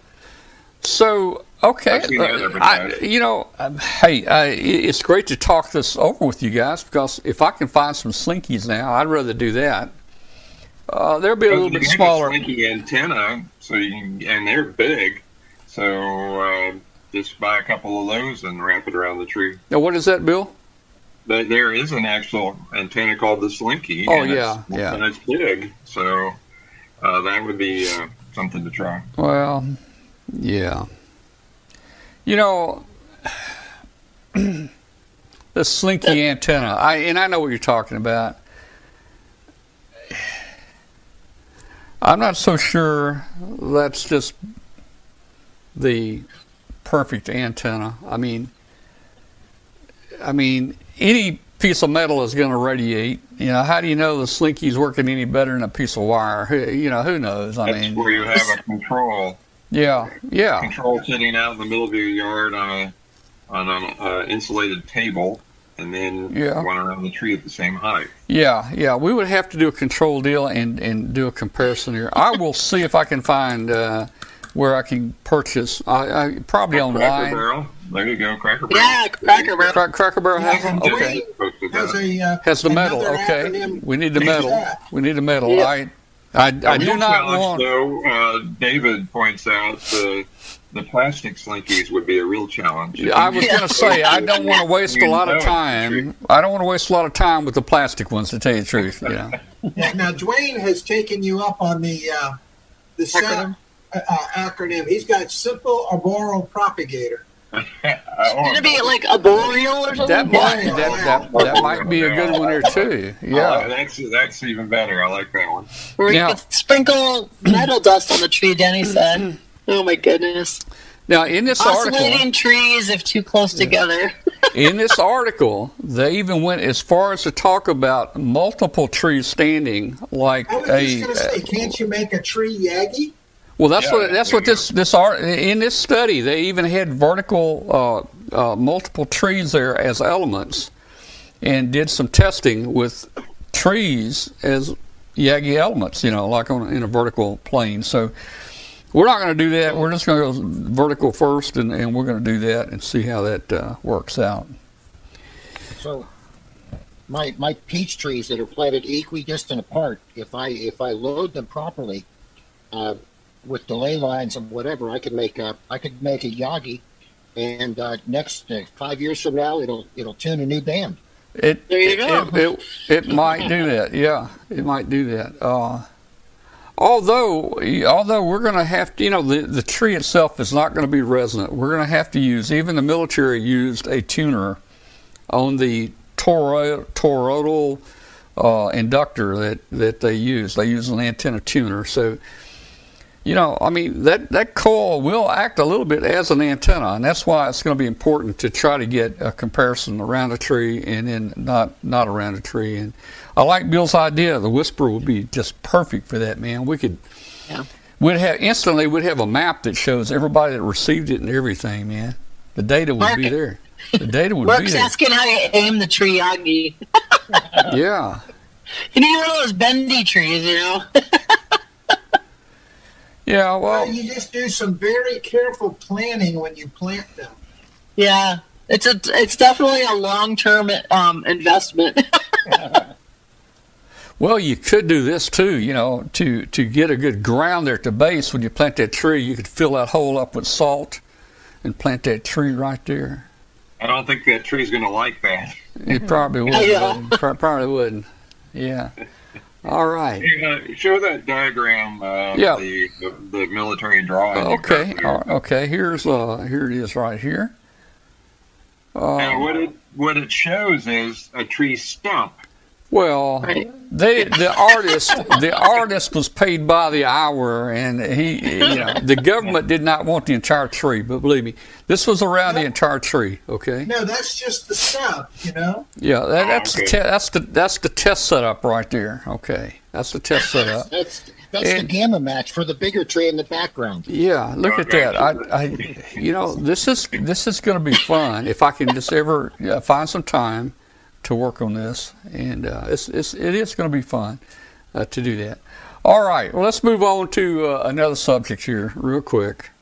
And uh, what, what was that? what? What do what? Aw, we're having so much fun. What was what's fun? The tree? Yeah, and, all, and everybody pipe it in the comments. It's just there's been a lot of interaction. Oh, yeah, yeah, I yeah. think this was definitely a popular Okay. topic tonight. All right. Well, look, look. How about a gamma matching the tree? Well, yes, And and there are. There are there are videos on YouTube where people actually did a a, uh gamma match or delta match or whatever uh, on a tree, where they actually you know ground rod and they, they went up the tree a certain um, distance and then put a, a nail in. But let me tell you, I'm a little hesitant to not think that that wire that goes up the tree didn't become the antenna. I mean, you know, I, I don't know, man.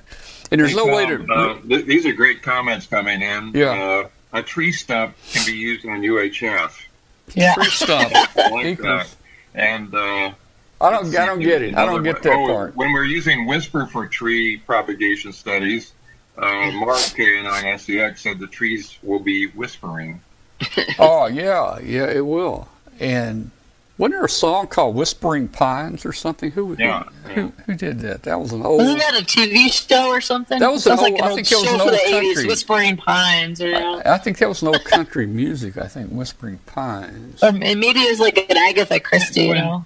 Murder at Whispering Pines. Okay, I don't get. I don't get the tree stump equals UHF. Somebody explain that to me. It's, it's shorter. It's shorter, yeah. Oh, okay, okay, I got you. Well, I don't know. I I got 130 foot trees out here. Um, now you're just bragging. Now I think I'm thinking.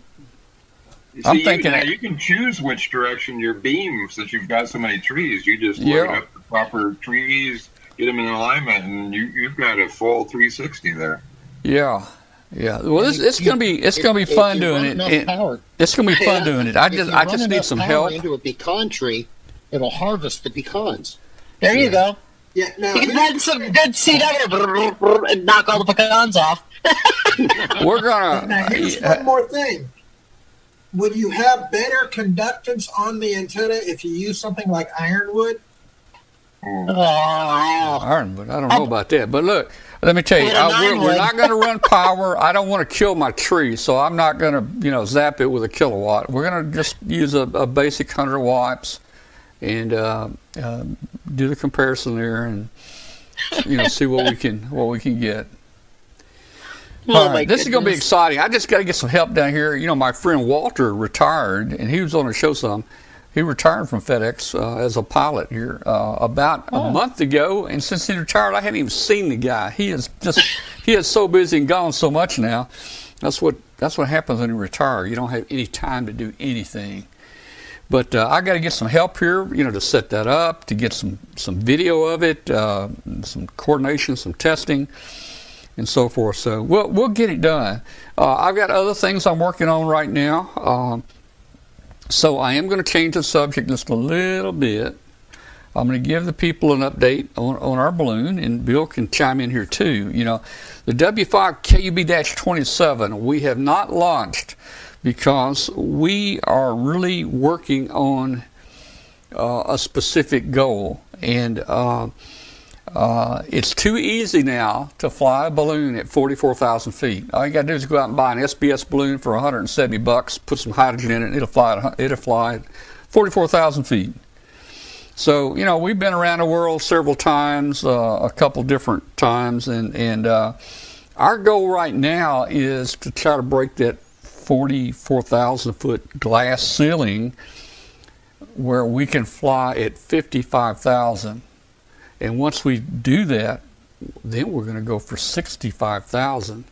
And uh, so, what we're doing right now, and I'm working with some guys, and, and these guys are, uh, again, they're, uh, they're pretty sharp dudes out on the West Coast, and uh, uh, they, they're remaining anonymous right now. Bill knows who they are, but they're remaining uh, anonymous but uh, they're testing. They're helping us test and plan. And, and some of these guys have experience in balloons as big as 100 million cubic feet of gas, and it can lift thousands of pounds. And now we've got them thinking grams, not thousands of pounds, but now they're thinking grams. So, so it's it's much. I don't know. I think it's it's it's something new for them to, to think in that. that. But uh, if you want to know millibars and all that kind of stuff, uh, these guys can quote you millibars. You know, at 50,000 feet, how many millibars? Yeah, 12. I don't know. But anyway, so what we're doing is, and we've got we've tried several different new pieces of material, and they've sent me material. Uh, and you've seen my test uh, systems I've set up with the water uh, man, man, manometer manometer uh, that measures the pressure, and we're trying to get the balloon to hold enough super pressure that it will stay up and float and not pop and come down. So we're getting close. We're getting real close to that. Uh, then there's been a couple techniques used. Uh, they actually, and I showed one of the balloons, I think on our show here, and I may, and I have it on our Facebook group where the, the balloon was band they put bands around. This may be it here. There it is right there. Every every 10 inches they put a glass tape band around the balloon. And what that does that holds the pressure in. The balloon does not expand and pop. So uh, but that that I think is a little on the the side where there's not a lot of margin for safety also, I don't want to go the trouble to try to wrap tape around these things and all that. So, we are, are working with them now on netting to take a net. And you've seen pictures of, of balloons back in the what 1600s, they used to have 1800s. nets over their Well, they had nets nets over the balloons. Well, we're we're looking at we're looking at nets now to hold that pressure in, and uh, in fact, on our Facebook page, you can see us blowing out a net. On one of them, we took it up really high pressure and we blew the net out. Uh, yesterday, I went to a net and twine company uh, in Memphis that specializes in nets, and uh, I told them what we were doing, and uh, uh, I think they thought we were crazy, or maybe maybe we didn't have quite a full load of bricks in a wheelbarrow or It's something. not that they At- thought at uh, first, at first, you know. But so so you know we uh, they got really excited about this, man. You doing what? Tell me, show me. You know, I showed them some flights and different things, and I said we need we need some net experts here. They took me back in the back of the manufacturing place here, and we looked at probably a thousand different nets. And our goal is to get a net that's very strong, but very very light and I came out with one. I came out with 300 yards yesterday of some netting, some four-inch square netting uh, that has a tensile strength of about uh, 43 pounds tensile strength. Now, the the black uh, netting that we you saw us explode on the balloon, uh, that has a tensile strength of about seven to eight pounds.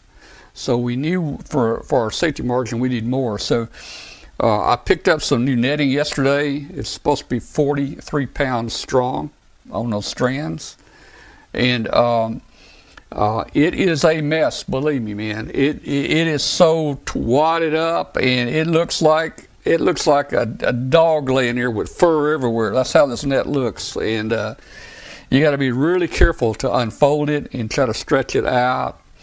And um, uh, How heavy it- is it, Tom? and what? How what? How heavy? Is it lighter weight than the other stuff you use?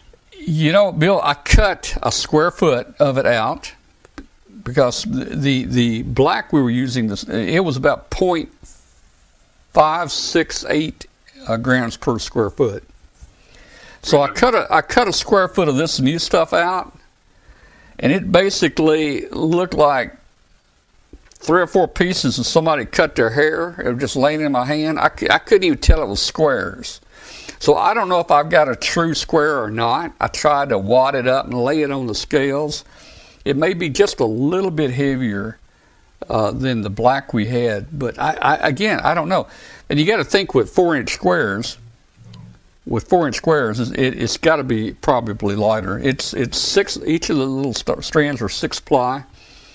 It's very strong. So I sent about uh, I sent about 50 uh, feet of it out to the, to the west coast out there for them to test, and uh, they'll have it in a day or two, and uh, they'll be testing that there in the in the hangar. And uh, I've got a piece in my garage that I've cut and stretched out, and I'm trying to figure out how I can get the ends together uh, to suture it up because I'm gonna have to suture it and th- let me tell you, this stuff, this this netting will it'll get stuck and hung on anything. Don't wear anything that's got a button or a zipper or a belt or a shoelace uh, or a collar. Don't wear anything like that because this this material it will get hung on everything. It even gets hung on itself.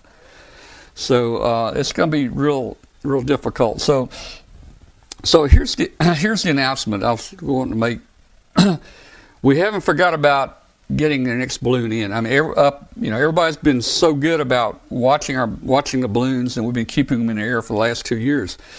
We've taken a step back here to try to take it a step further, and I don't want to launch a balloon that I know is going to come down that night. I don't want to do that.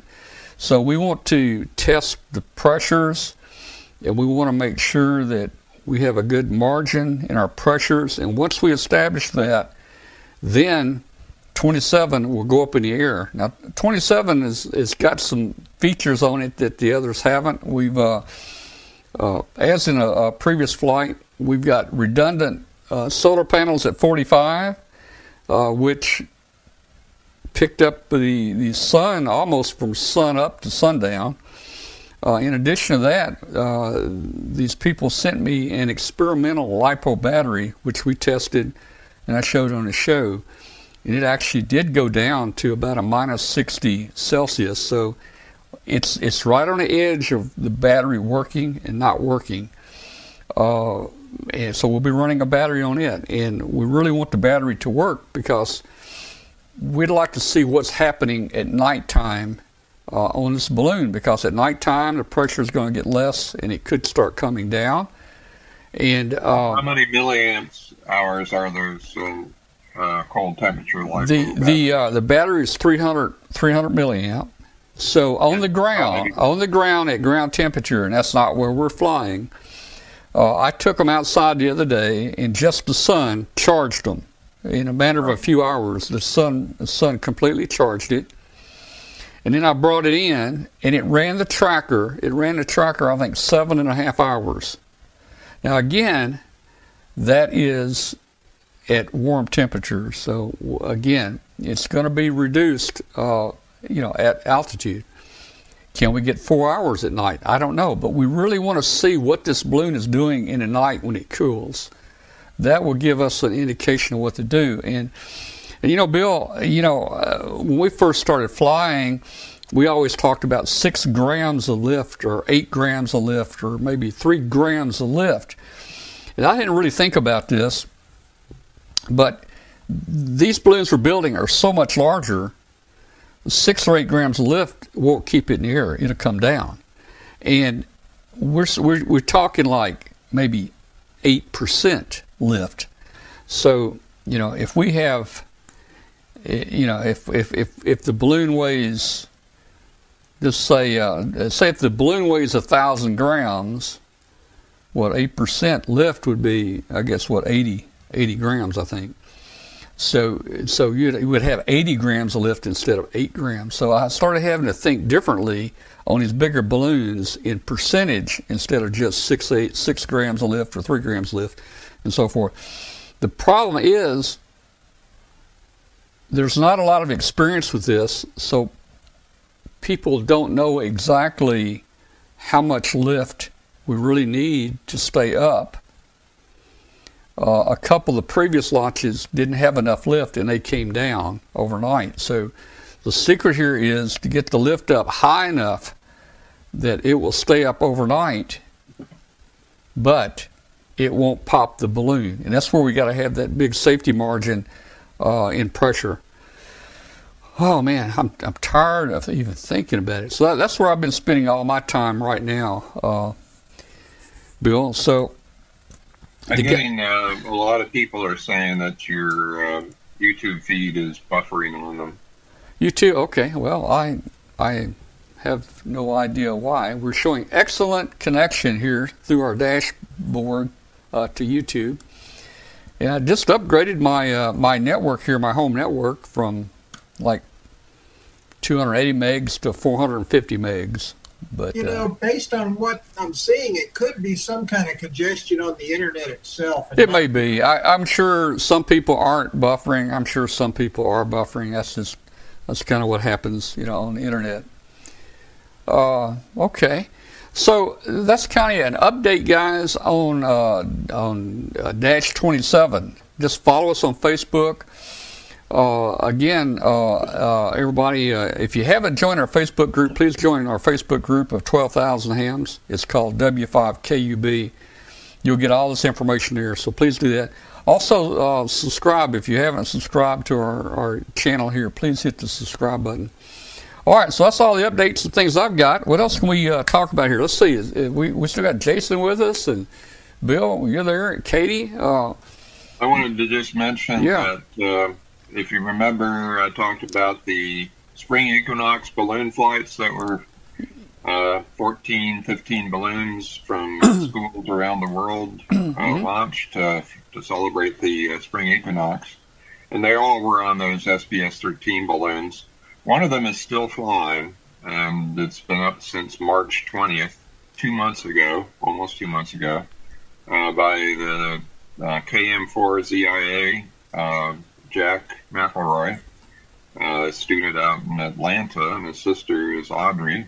KM4BUN, and they launched at midnight to avoid solar uh, heating effects. Um, and so and it's been wildly successful. They've been around the world now, oh gosh, five or six times, and they're currently over just north of North Korea. So um, that one's still doing great, and it's going around the world, and it's congested up with a couple others.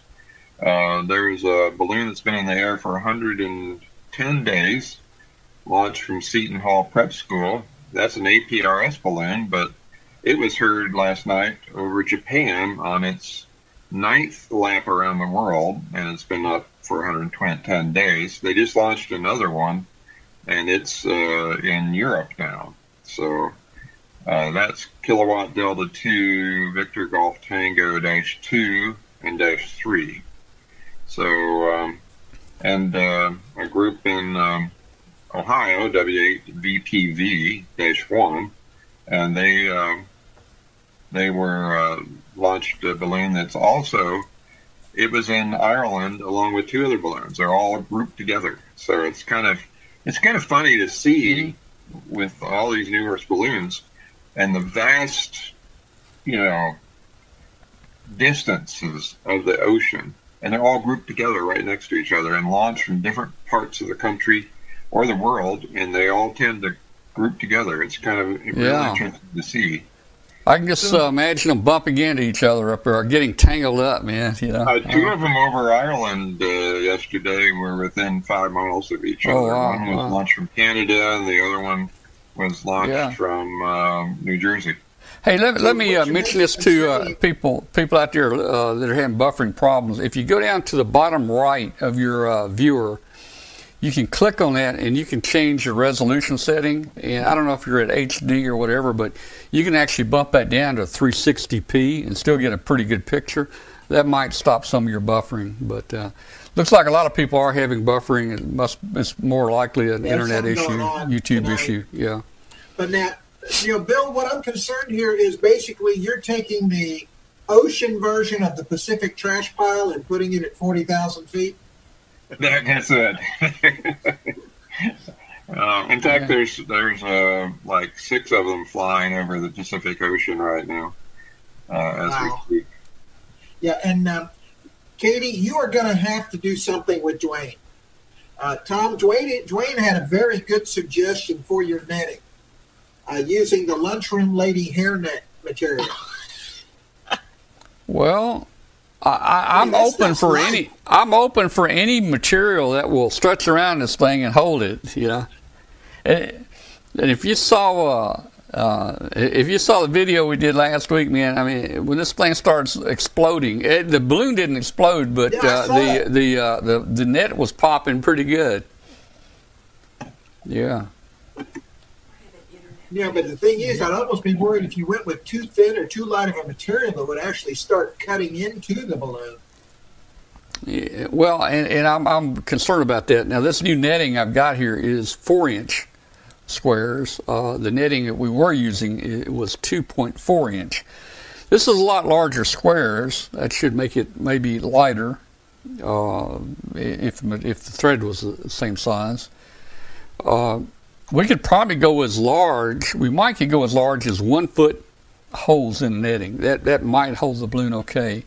I feel pretty comfortable with the four inch square. I, I like. I mean the, the yeah the four inch. Uh, that black we were using it was it was 2.4 inch. That was really nice, but uh, you know we got to keep trying until we hit the right perfect spot. You know. All right. Okay. What else is going on here? Um, somebody else jump in here. Whoa. Let's put Jason on the spot. Jason? Yeah, it's his turn. Yeah, it's your It's turn, like Jason. away. Jason, you got the next five minutes. Five minutes, huh? Yep. Uh, hmm. Okay. Well, that whole balloon idea sounds kind of neat. Is it is it better to launch a balloon? If I wanted to launch a balloon from down here where I'm at, would it be better to launch it like out in the country away from the metroplex or down on the beach, like at sea level? Well, uh, you're going to get a lot of onshore winds at the beach. Yeah. Uh, so you would be better Sometimes. off in the country. Okay. Okay. Yeah, Um, you know, and we nice we still day, nice calm day with Mhm. few clouds. Uh, yeah the one that is currently launched from New Jersey, the the most recent one they did, Mhm. um, that's currently went across uh, Great Britain. Uh, it's in Europe now. Uh, I think it was just about ready to arrive in Denmark Mark last I looked at it. Hmm. So um, that one, they w- launched it and it went through a cloud. So it went up to 2,000 feet, got inside of a cloud. It wasn't a particularly big cloud. It wasn't solid overcast. And it came right back down and almost hit the ground uh, over the course of an hour. It came within three or four hundred feet of the ground.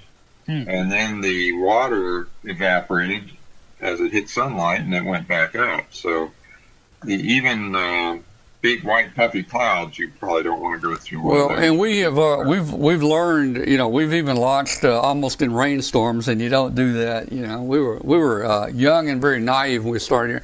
Okay youtube uh, youtube is showing 13,000 plus outages in the last 10 minutes Yeah, it's something going on with YouTube because I was uh, poking around on my own channel trying to download some stuff and it wouldn't let me doing it. So. Yeah, yeah. So there, there's some issues. You know, maybe uh, you know, uh, let me check. Yeah, uh, we've got we've got 28,000 people watching right now, so that's probably causing a, an issue. You know. Yeah. well, it'll record okay, fortunately. yeah, hopefully. yeah, it will. Yeah. Jason, if that if you're going to launch a balloon out there in the Metroplex, I would suggest going out to Lake Ray Hubbard, uh, the southern uh, uh, the southern dam. Uh, it's downhill for just about everything out there, and uh, you're you're going to be away from the most of the city heating. I have a I have a piece of property about an hour and a half north of me where we go uh, deer hunting in in the in the fall. I have year round access to it, and there's this big huge field in the middle of that piece of property with no trees, and it's um, in fact That that's where we operate. ideal. That's Well, where we operate your- field day your- from most years. So, Jason, the- the- I think the guys, I issue- can't remember his. I Yeah. can't remember his call sign. He uh, he drove up to your uh, your hunting property and did a YouTube video of it, and he Mike? referred to the cows next door as delicious. So, Jason, do you have? since he didn't he didn't ha- he didn't buy those, but I hope not. Do you have uh, do you have a building or anything there on your property? Uh, no, we just have RV trailers up there. Well, I was going to say you you you've got to put the gas in this balloon. Just you've got to just about be inside. You can't do it outside. Ah, because the wind if, if there's if there's a half a mile an hour wind it's going to move that balloon and you just think you've got it hooked to a gram scale and you're trying to measure six grams and the wind is blowing it around you'll you, it'd be almost impossible i think to get that in so you need to really somehow gas it where the wind couldn't touch it Jason, what city are you near? um, grapevine right I'm in Grapevine. Grapevine. My brother lives in Grapevine. Yeah, I think you mentioned that one last streams. I was on. Yeah. Well, we did. Um, uh, I'm trying to think of the name of the uh, area, but it was south of Dallas, about 30, 40 miles south of Dallas, and uh, we had a Great Plains super launch there where we launched 10 balloons uh, at once there, and that was an excellent location. Waxa, what like Waxahachie or Hillsboro? Uh, I'll, I'll tell you in a minute. It was uh, there was a country club there, and a uh, uh, the region has got a um, um, a private flying field, and uh, but it's about forty miles south southwest of Fort Worth. Uh, oh, um, like Weatherford, Stephenville, Real, real, just south of Stephenville. just south of Stephenville. Okay, okay. Well, actually, a little east, but that was a great location right around there. All right, we've, we've got about 15 minutes before our slot on shortwave ends. Let me make a quick announcement here. Uh, if you're out there listening on shortwave, this is Amateur Radio Roundtable. It's a show about ham radio, amateur radio. if you wonder what we've been talking about, you know, wild and crazy things here, we have a lot of fun being ham radio operators, and uh, some of us do more. Uh, what's the word? More uh, funny stuff than others. Funny is not the We're- word. we're What? What's? in, in, our- in each of our own ways. yeah, in each of our own areas. You know, we, you know. Anyway, so so this is about ham, ham radio, and if you're out there listening, we'd love to hear from you. Send us an email. You can send it to Tom at w5kub.com. Tom at w5kub.com. Tell us where you are in the world and how you're hearing the station tonight. I'll even send you a QSL card. All right. Well, that's my story, and I'm sticking to it. I don't know. I think I want to change my story. What do you want to change it to? Something that'll get me out. Uh, The, you know, the bad thing is, I don't think I'm going to be able to do field day this year. Why is that? Well, um, I can't really say other than that's an extremely busy time of the year, Oh, and and uh, it's kind of an all hands on deck. well, you mean even a weekend? They're going to make you work on a weekend? It's quite possible, yes. Yeah, just like FedEx, you know, during peak period, you know, that would be like Thanksgiving on to Christmas. Uh, that was a pretty much a uh, uh, all hands on deck type thing, but Yeah. you know, we we still had the weekends off. Uh, I think you might make it. I'm going to try. You know, that's also the same weekend as the Huntsville ha- um, Cat Show, and Oh. uh, it's it's too soon for me to be going to a cat show. Yeah, yeah. I'm going to do that next year, so I'm going to try to get to field day this year, but not sure. It says down Normally to when I down detector just had twenty nine thousand YouTube outages, so there's a lot of outages happening right now. But uh, it's kind of funny because the hotel I stay at in Huntsville is literally just down the road from the the Huntsville uh, Ham Club's field day. Hey, Jason. Uh, that town is Granbury and Pecan Plantation. That's the area where he launched. And that was uh, a great spot because when the balloons came down, we had uh, great farmland and rangeland to, to find things in. Although we did land one balloon one year in a, uh, a hunting preserve, a private hunting preserve. And when our chase crew arrived at the uh, main gate, a fellow greeted them, and we got permission to go on site. And he took them back in his uh, little all- all-terrain vehicle, and it was a hundred feet up in a tree, and he down for you, and he reached behind the gator and and he pulled out a rifle, aims it, takes one shot, and he shot the payload string, and it all came falling out of the tree. Hmm. So it's a very good thing that the chase crew didn't trespass on that land. Yeah, True. They chose wisely. True, yeah. It's, it's very wisely. Yep. Oh man. Oh man. Oh, I'm about ready to get some popcorn or something here, guys. I don't know. I'm in the mood for a peanut butter sandwich tonight. Well, I might have that right before I have the popcorn. You know. You know the uh, the show is always like Kathy explains the show here. This is my Friday night. Uh, I'm pretty busy up until tonight, but when it when we finish tonight, tomorrow's Saturday for me, man. I got Saturday. I got the weekend coming up tomorrow. So I got to go to work in the morning. Well, that's that's nice for you, Tom. yeah. Uh, unfortunately, I got a I've got a very busy day tomorrow, so I'm going to go QRT.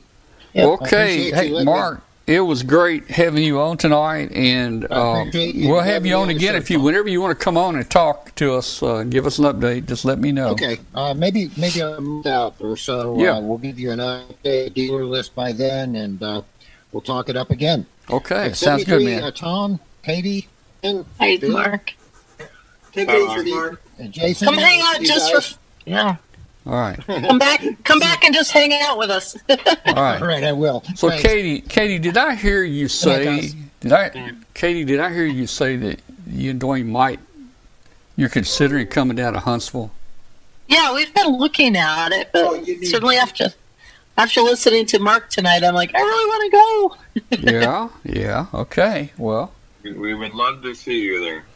It'd yeah. be a lot of fun, and you know, obviously, with most of it being on the weekend, it's easier to work my time. I used up pretty much all my vacation time when I went on vacation, but by then I'll have earned a few more days, so I could probably sneak in one extra day and yeah. Because, like I said, definitely want to stay and be able to go to the um, go to the Air and Space Museum there. Well, yeah, and Glenn, which cat is to your right? That's uh, Rodan, also well, known as Shadow. I saw Rodan get up, and then uh, Katie's picture is just to the left of you on my screen, oh. and and a black cat showed up on her lap. It looked like Rodan. Oh. And they went to Wyoming. Probably. well, you know the cats can control these interdimensional. Yeah. They control the internet. Because it just sort of your cat disappeared, and then all of a sudden it appeared on Katie's lap there. Oh man, I gotta catch the replay on that one. Yeah, that's funny. Yeah, Buttercup was outside, and I let her in, and so I thought she might sit in my lap quietly for a minute. We don't usually let her in the shack. She's such a busybody, and you know, at you know 15 plus pounds, she wants to climb on everything where there's no room for her, and so so I finally ditched her, and then then peek, then uh, can't even keep my cat straight here. Downy wanted to come in, and then she got too busy, so I had to throw her out too. it's like cats, and I'm still wearing my dress from work, so I'm like, all right, I can't have these cats make making bread in my lap. I'm gonna have scratch marks till next week. yeah. You know, that's the one thing I do like about working at Amazon is it's all casual dress. I can wear t-shirts and jeans and just doesn't matter as long as it's not super scruffy stuff. Yeah. Well, I'm government, so we try to dress nice during the day. Although Fridays so, we wear jeans. Mm-hmm. So, Glenn, if I if I was you, I would insist they let you work at home. Uh, they have us working at home, and I I I can go to work, uh, you know, with my in your pajamas. My, you know, my uh, yeah, that's your, too your much pajamas. Of visual there, Bill. Yeah. in your pajamas. I, I yeah. can go with my pajamas. Yeah, they, I did not, that. They do have rockets on them. Yeah, there you go. Now I actually did that for a year too. I mean, it it's rough going back to an eight to five role after working from home and sleeping in as late as you want. You know, coffee pots just you know down the hall in the kitchen. Yeah, well, they solved that because they have 8 a.m. meetings that I have to get up for. So, you know, I don't, I can't sleep in. That's the problem. But other than that, I, I save two hours a day in commute time, so that's yeah. good. Yeah, yeah. And uh, but no, it, it's. I tell you, if you ever have to go back to it, getting up on a you know regimen and having to drive to work again and stay there all day, um, I had forgotten what it's like. yeah, it's different. It's it's probably tough it's to get different. back. Yeah. To yeah. And I can take breaks and get on my ham radio and work some DX and um, you know. I do. I do have to say I probably have the best boss in the world because my Amazon email address, and it's all spelled out, is KW5GP.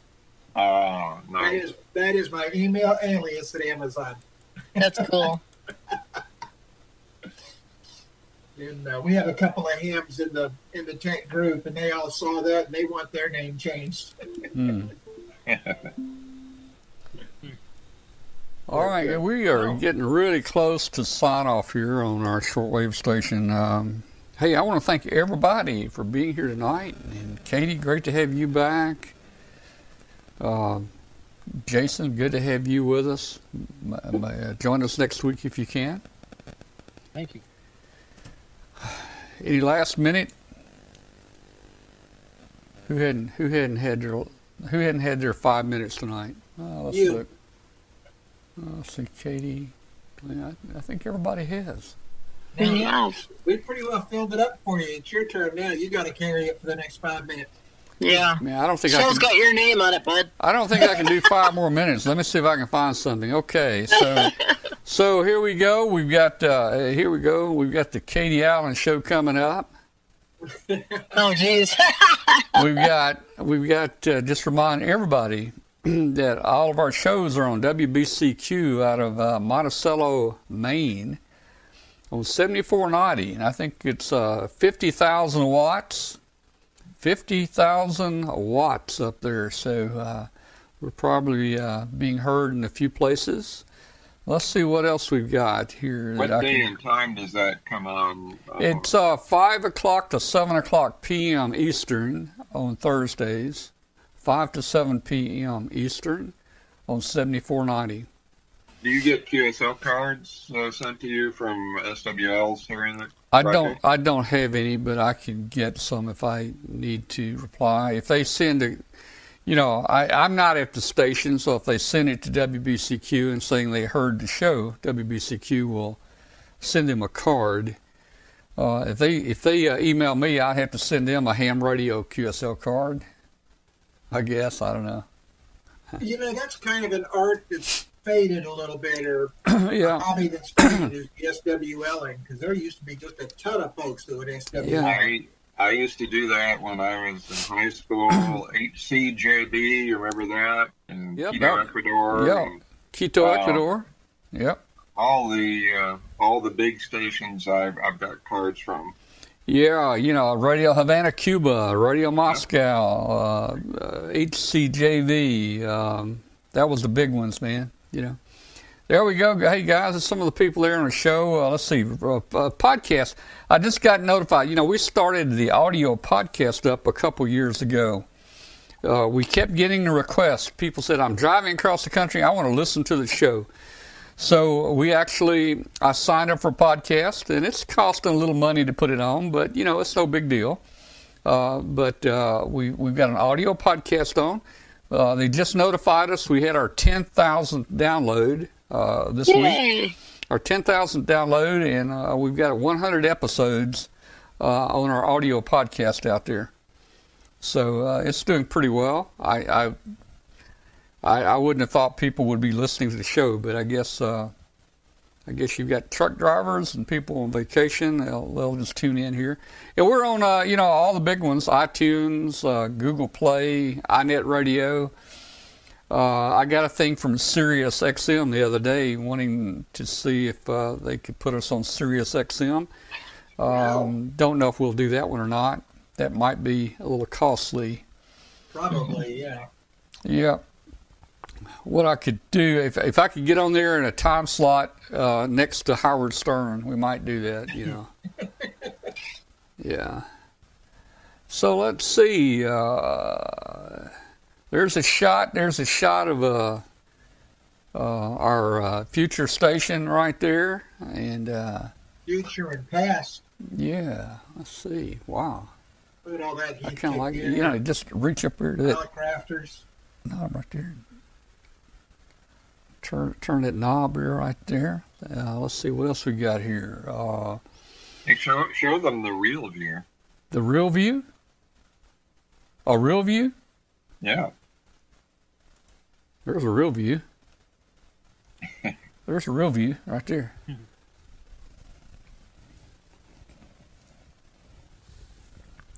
That's the real one. And let's see. Here's Studio A. There, here we are in Studio A, man. This is up in New York somewhere, I think. I don't know, man. And then this is this is back in the uh, you know back in the control room Oh, yeah. right here. Notice we are. They do have two monitors tuned into us. Those two monitors right here.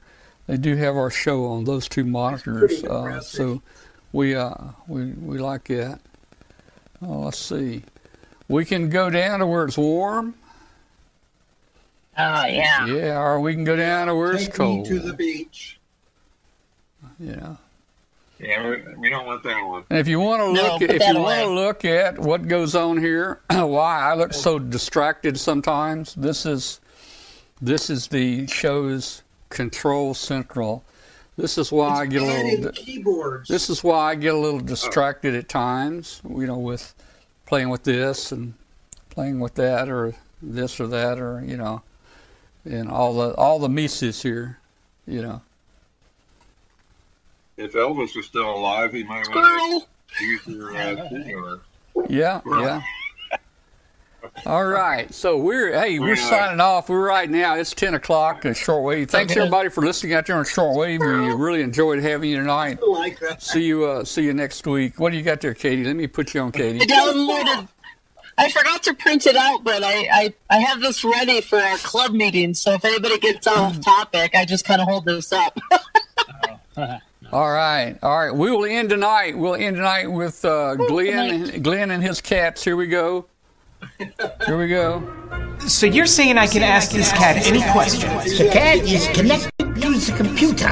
You just type in the question. Question question. It will read display. All right. Let's see. Hi, Jason. Good to see you. Good to see you. There's the answer code.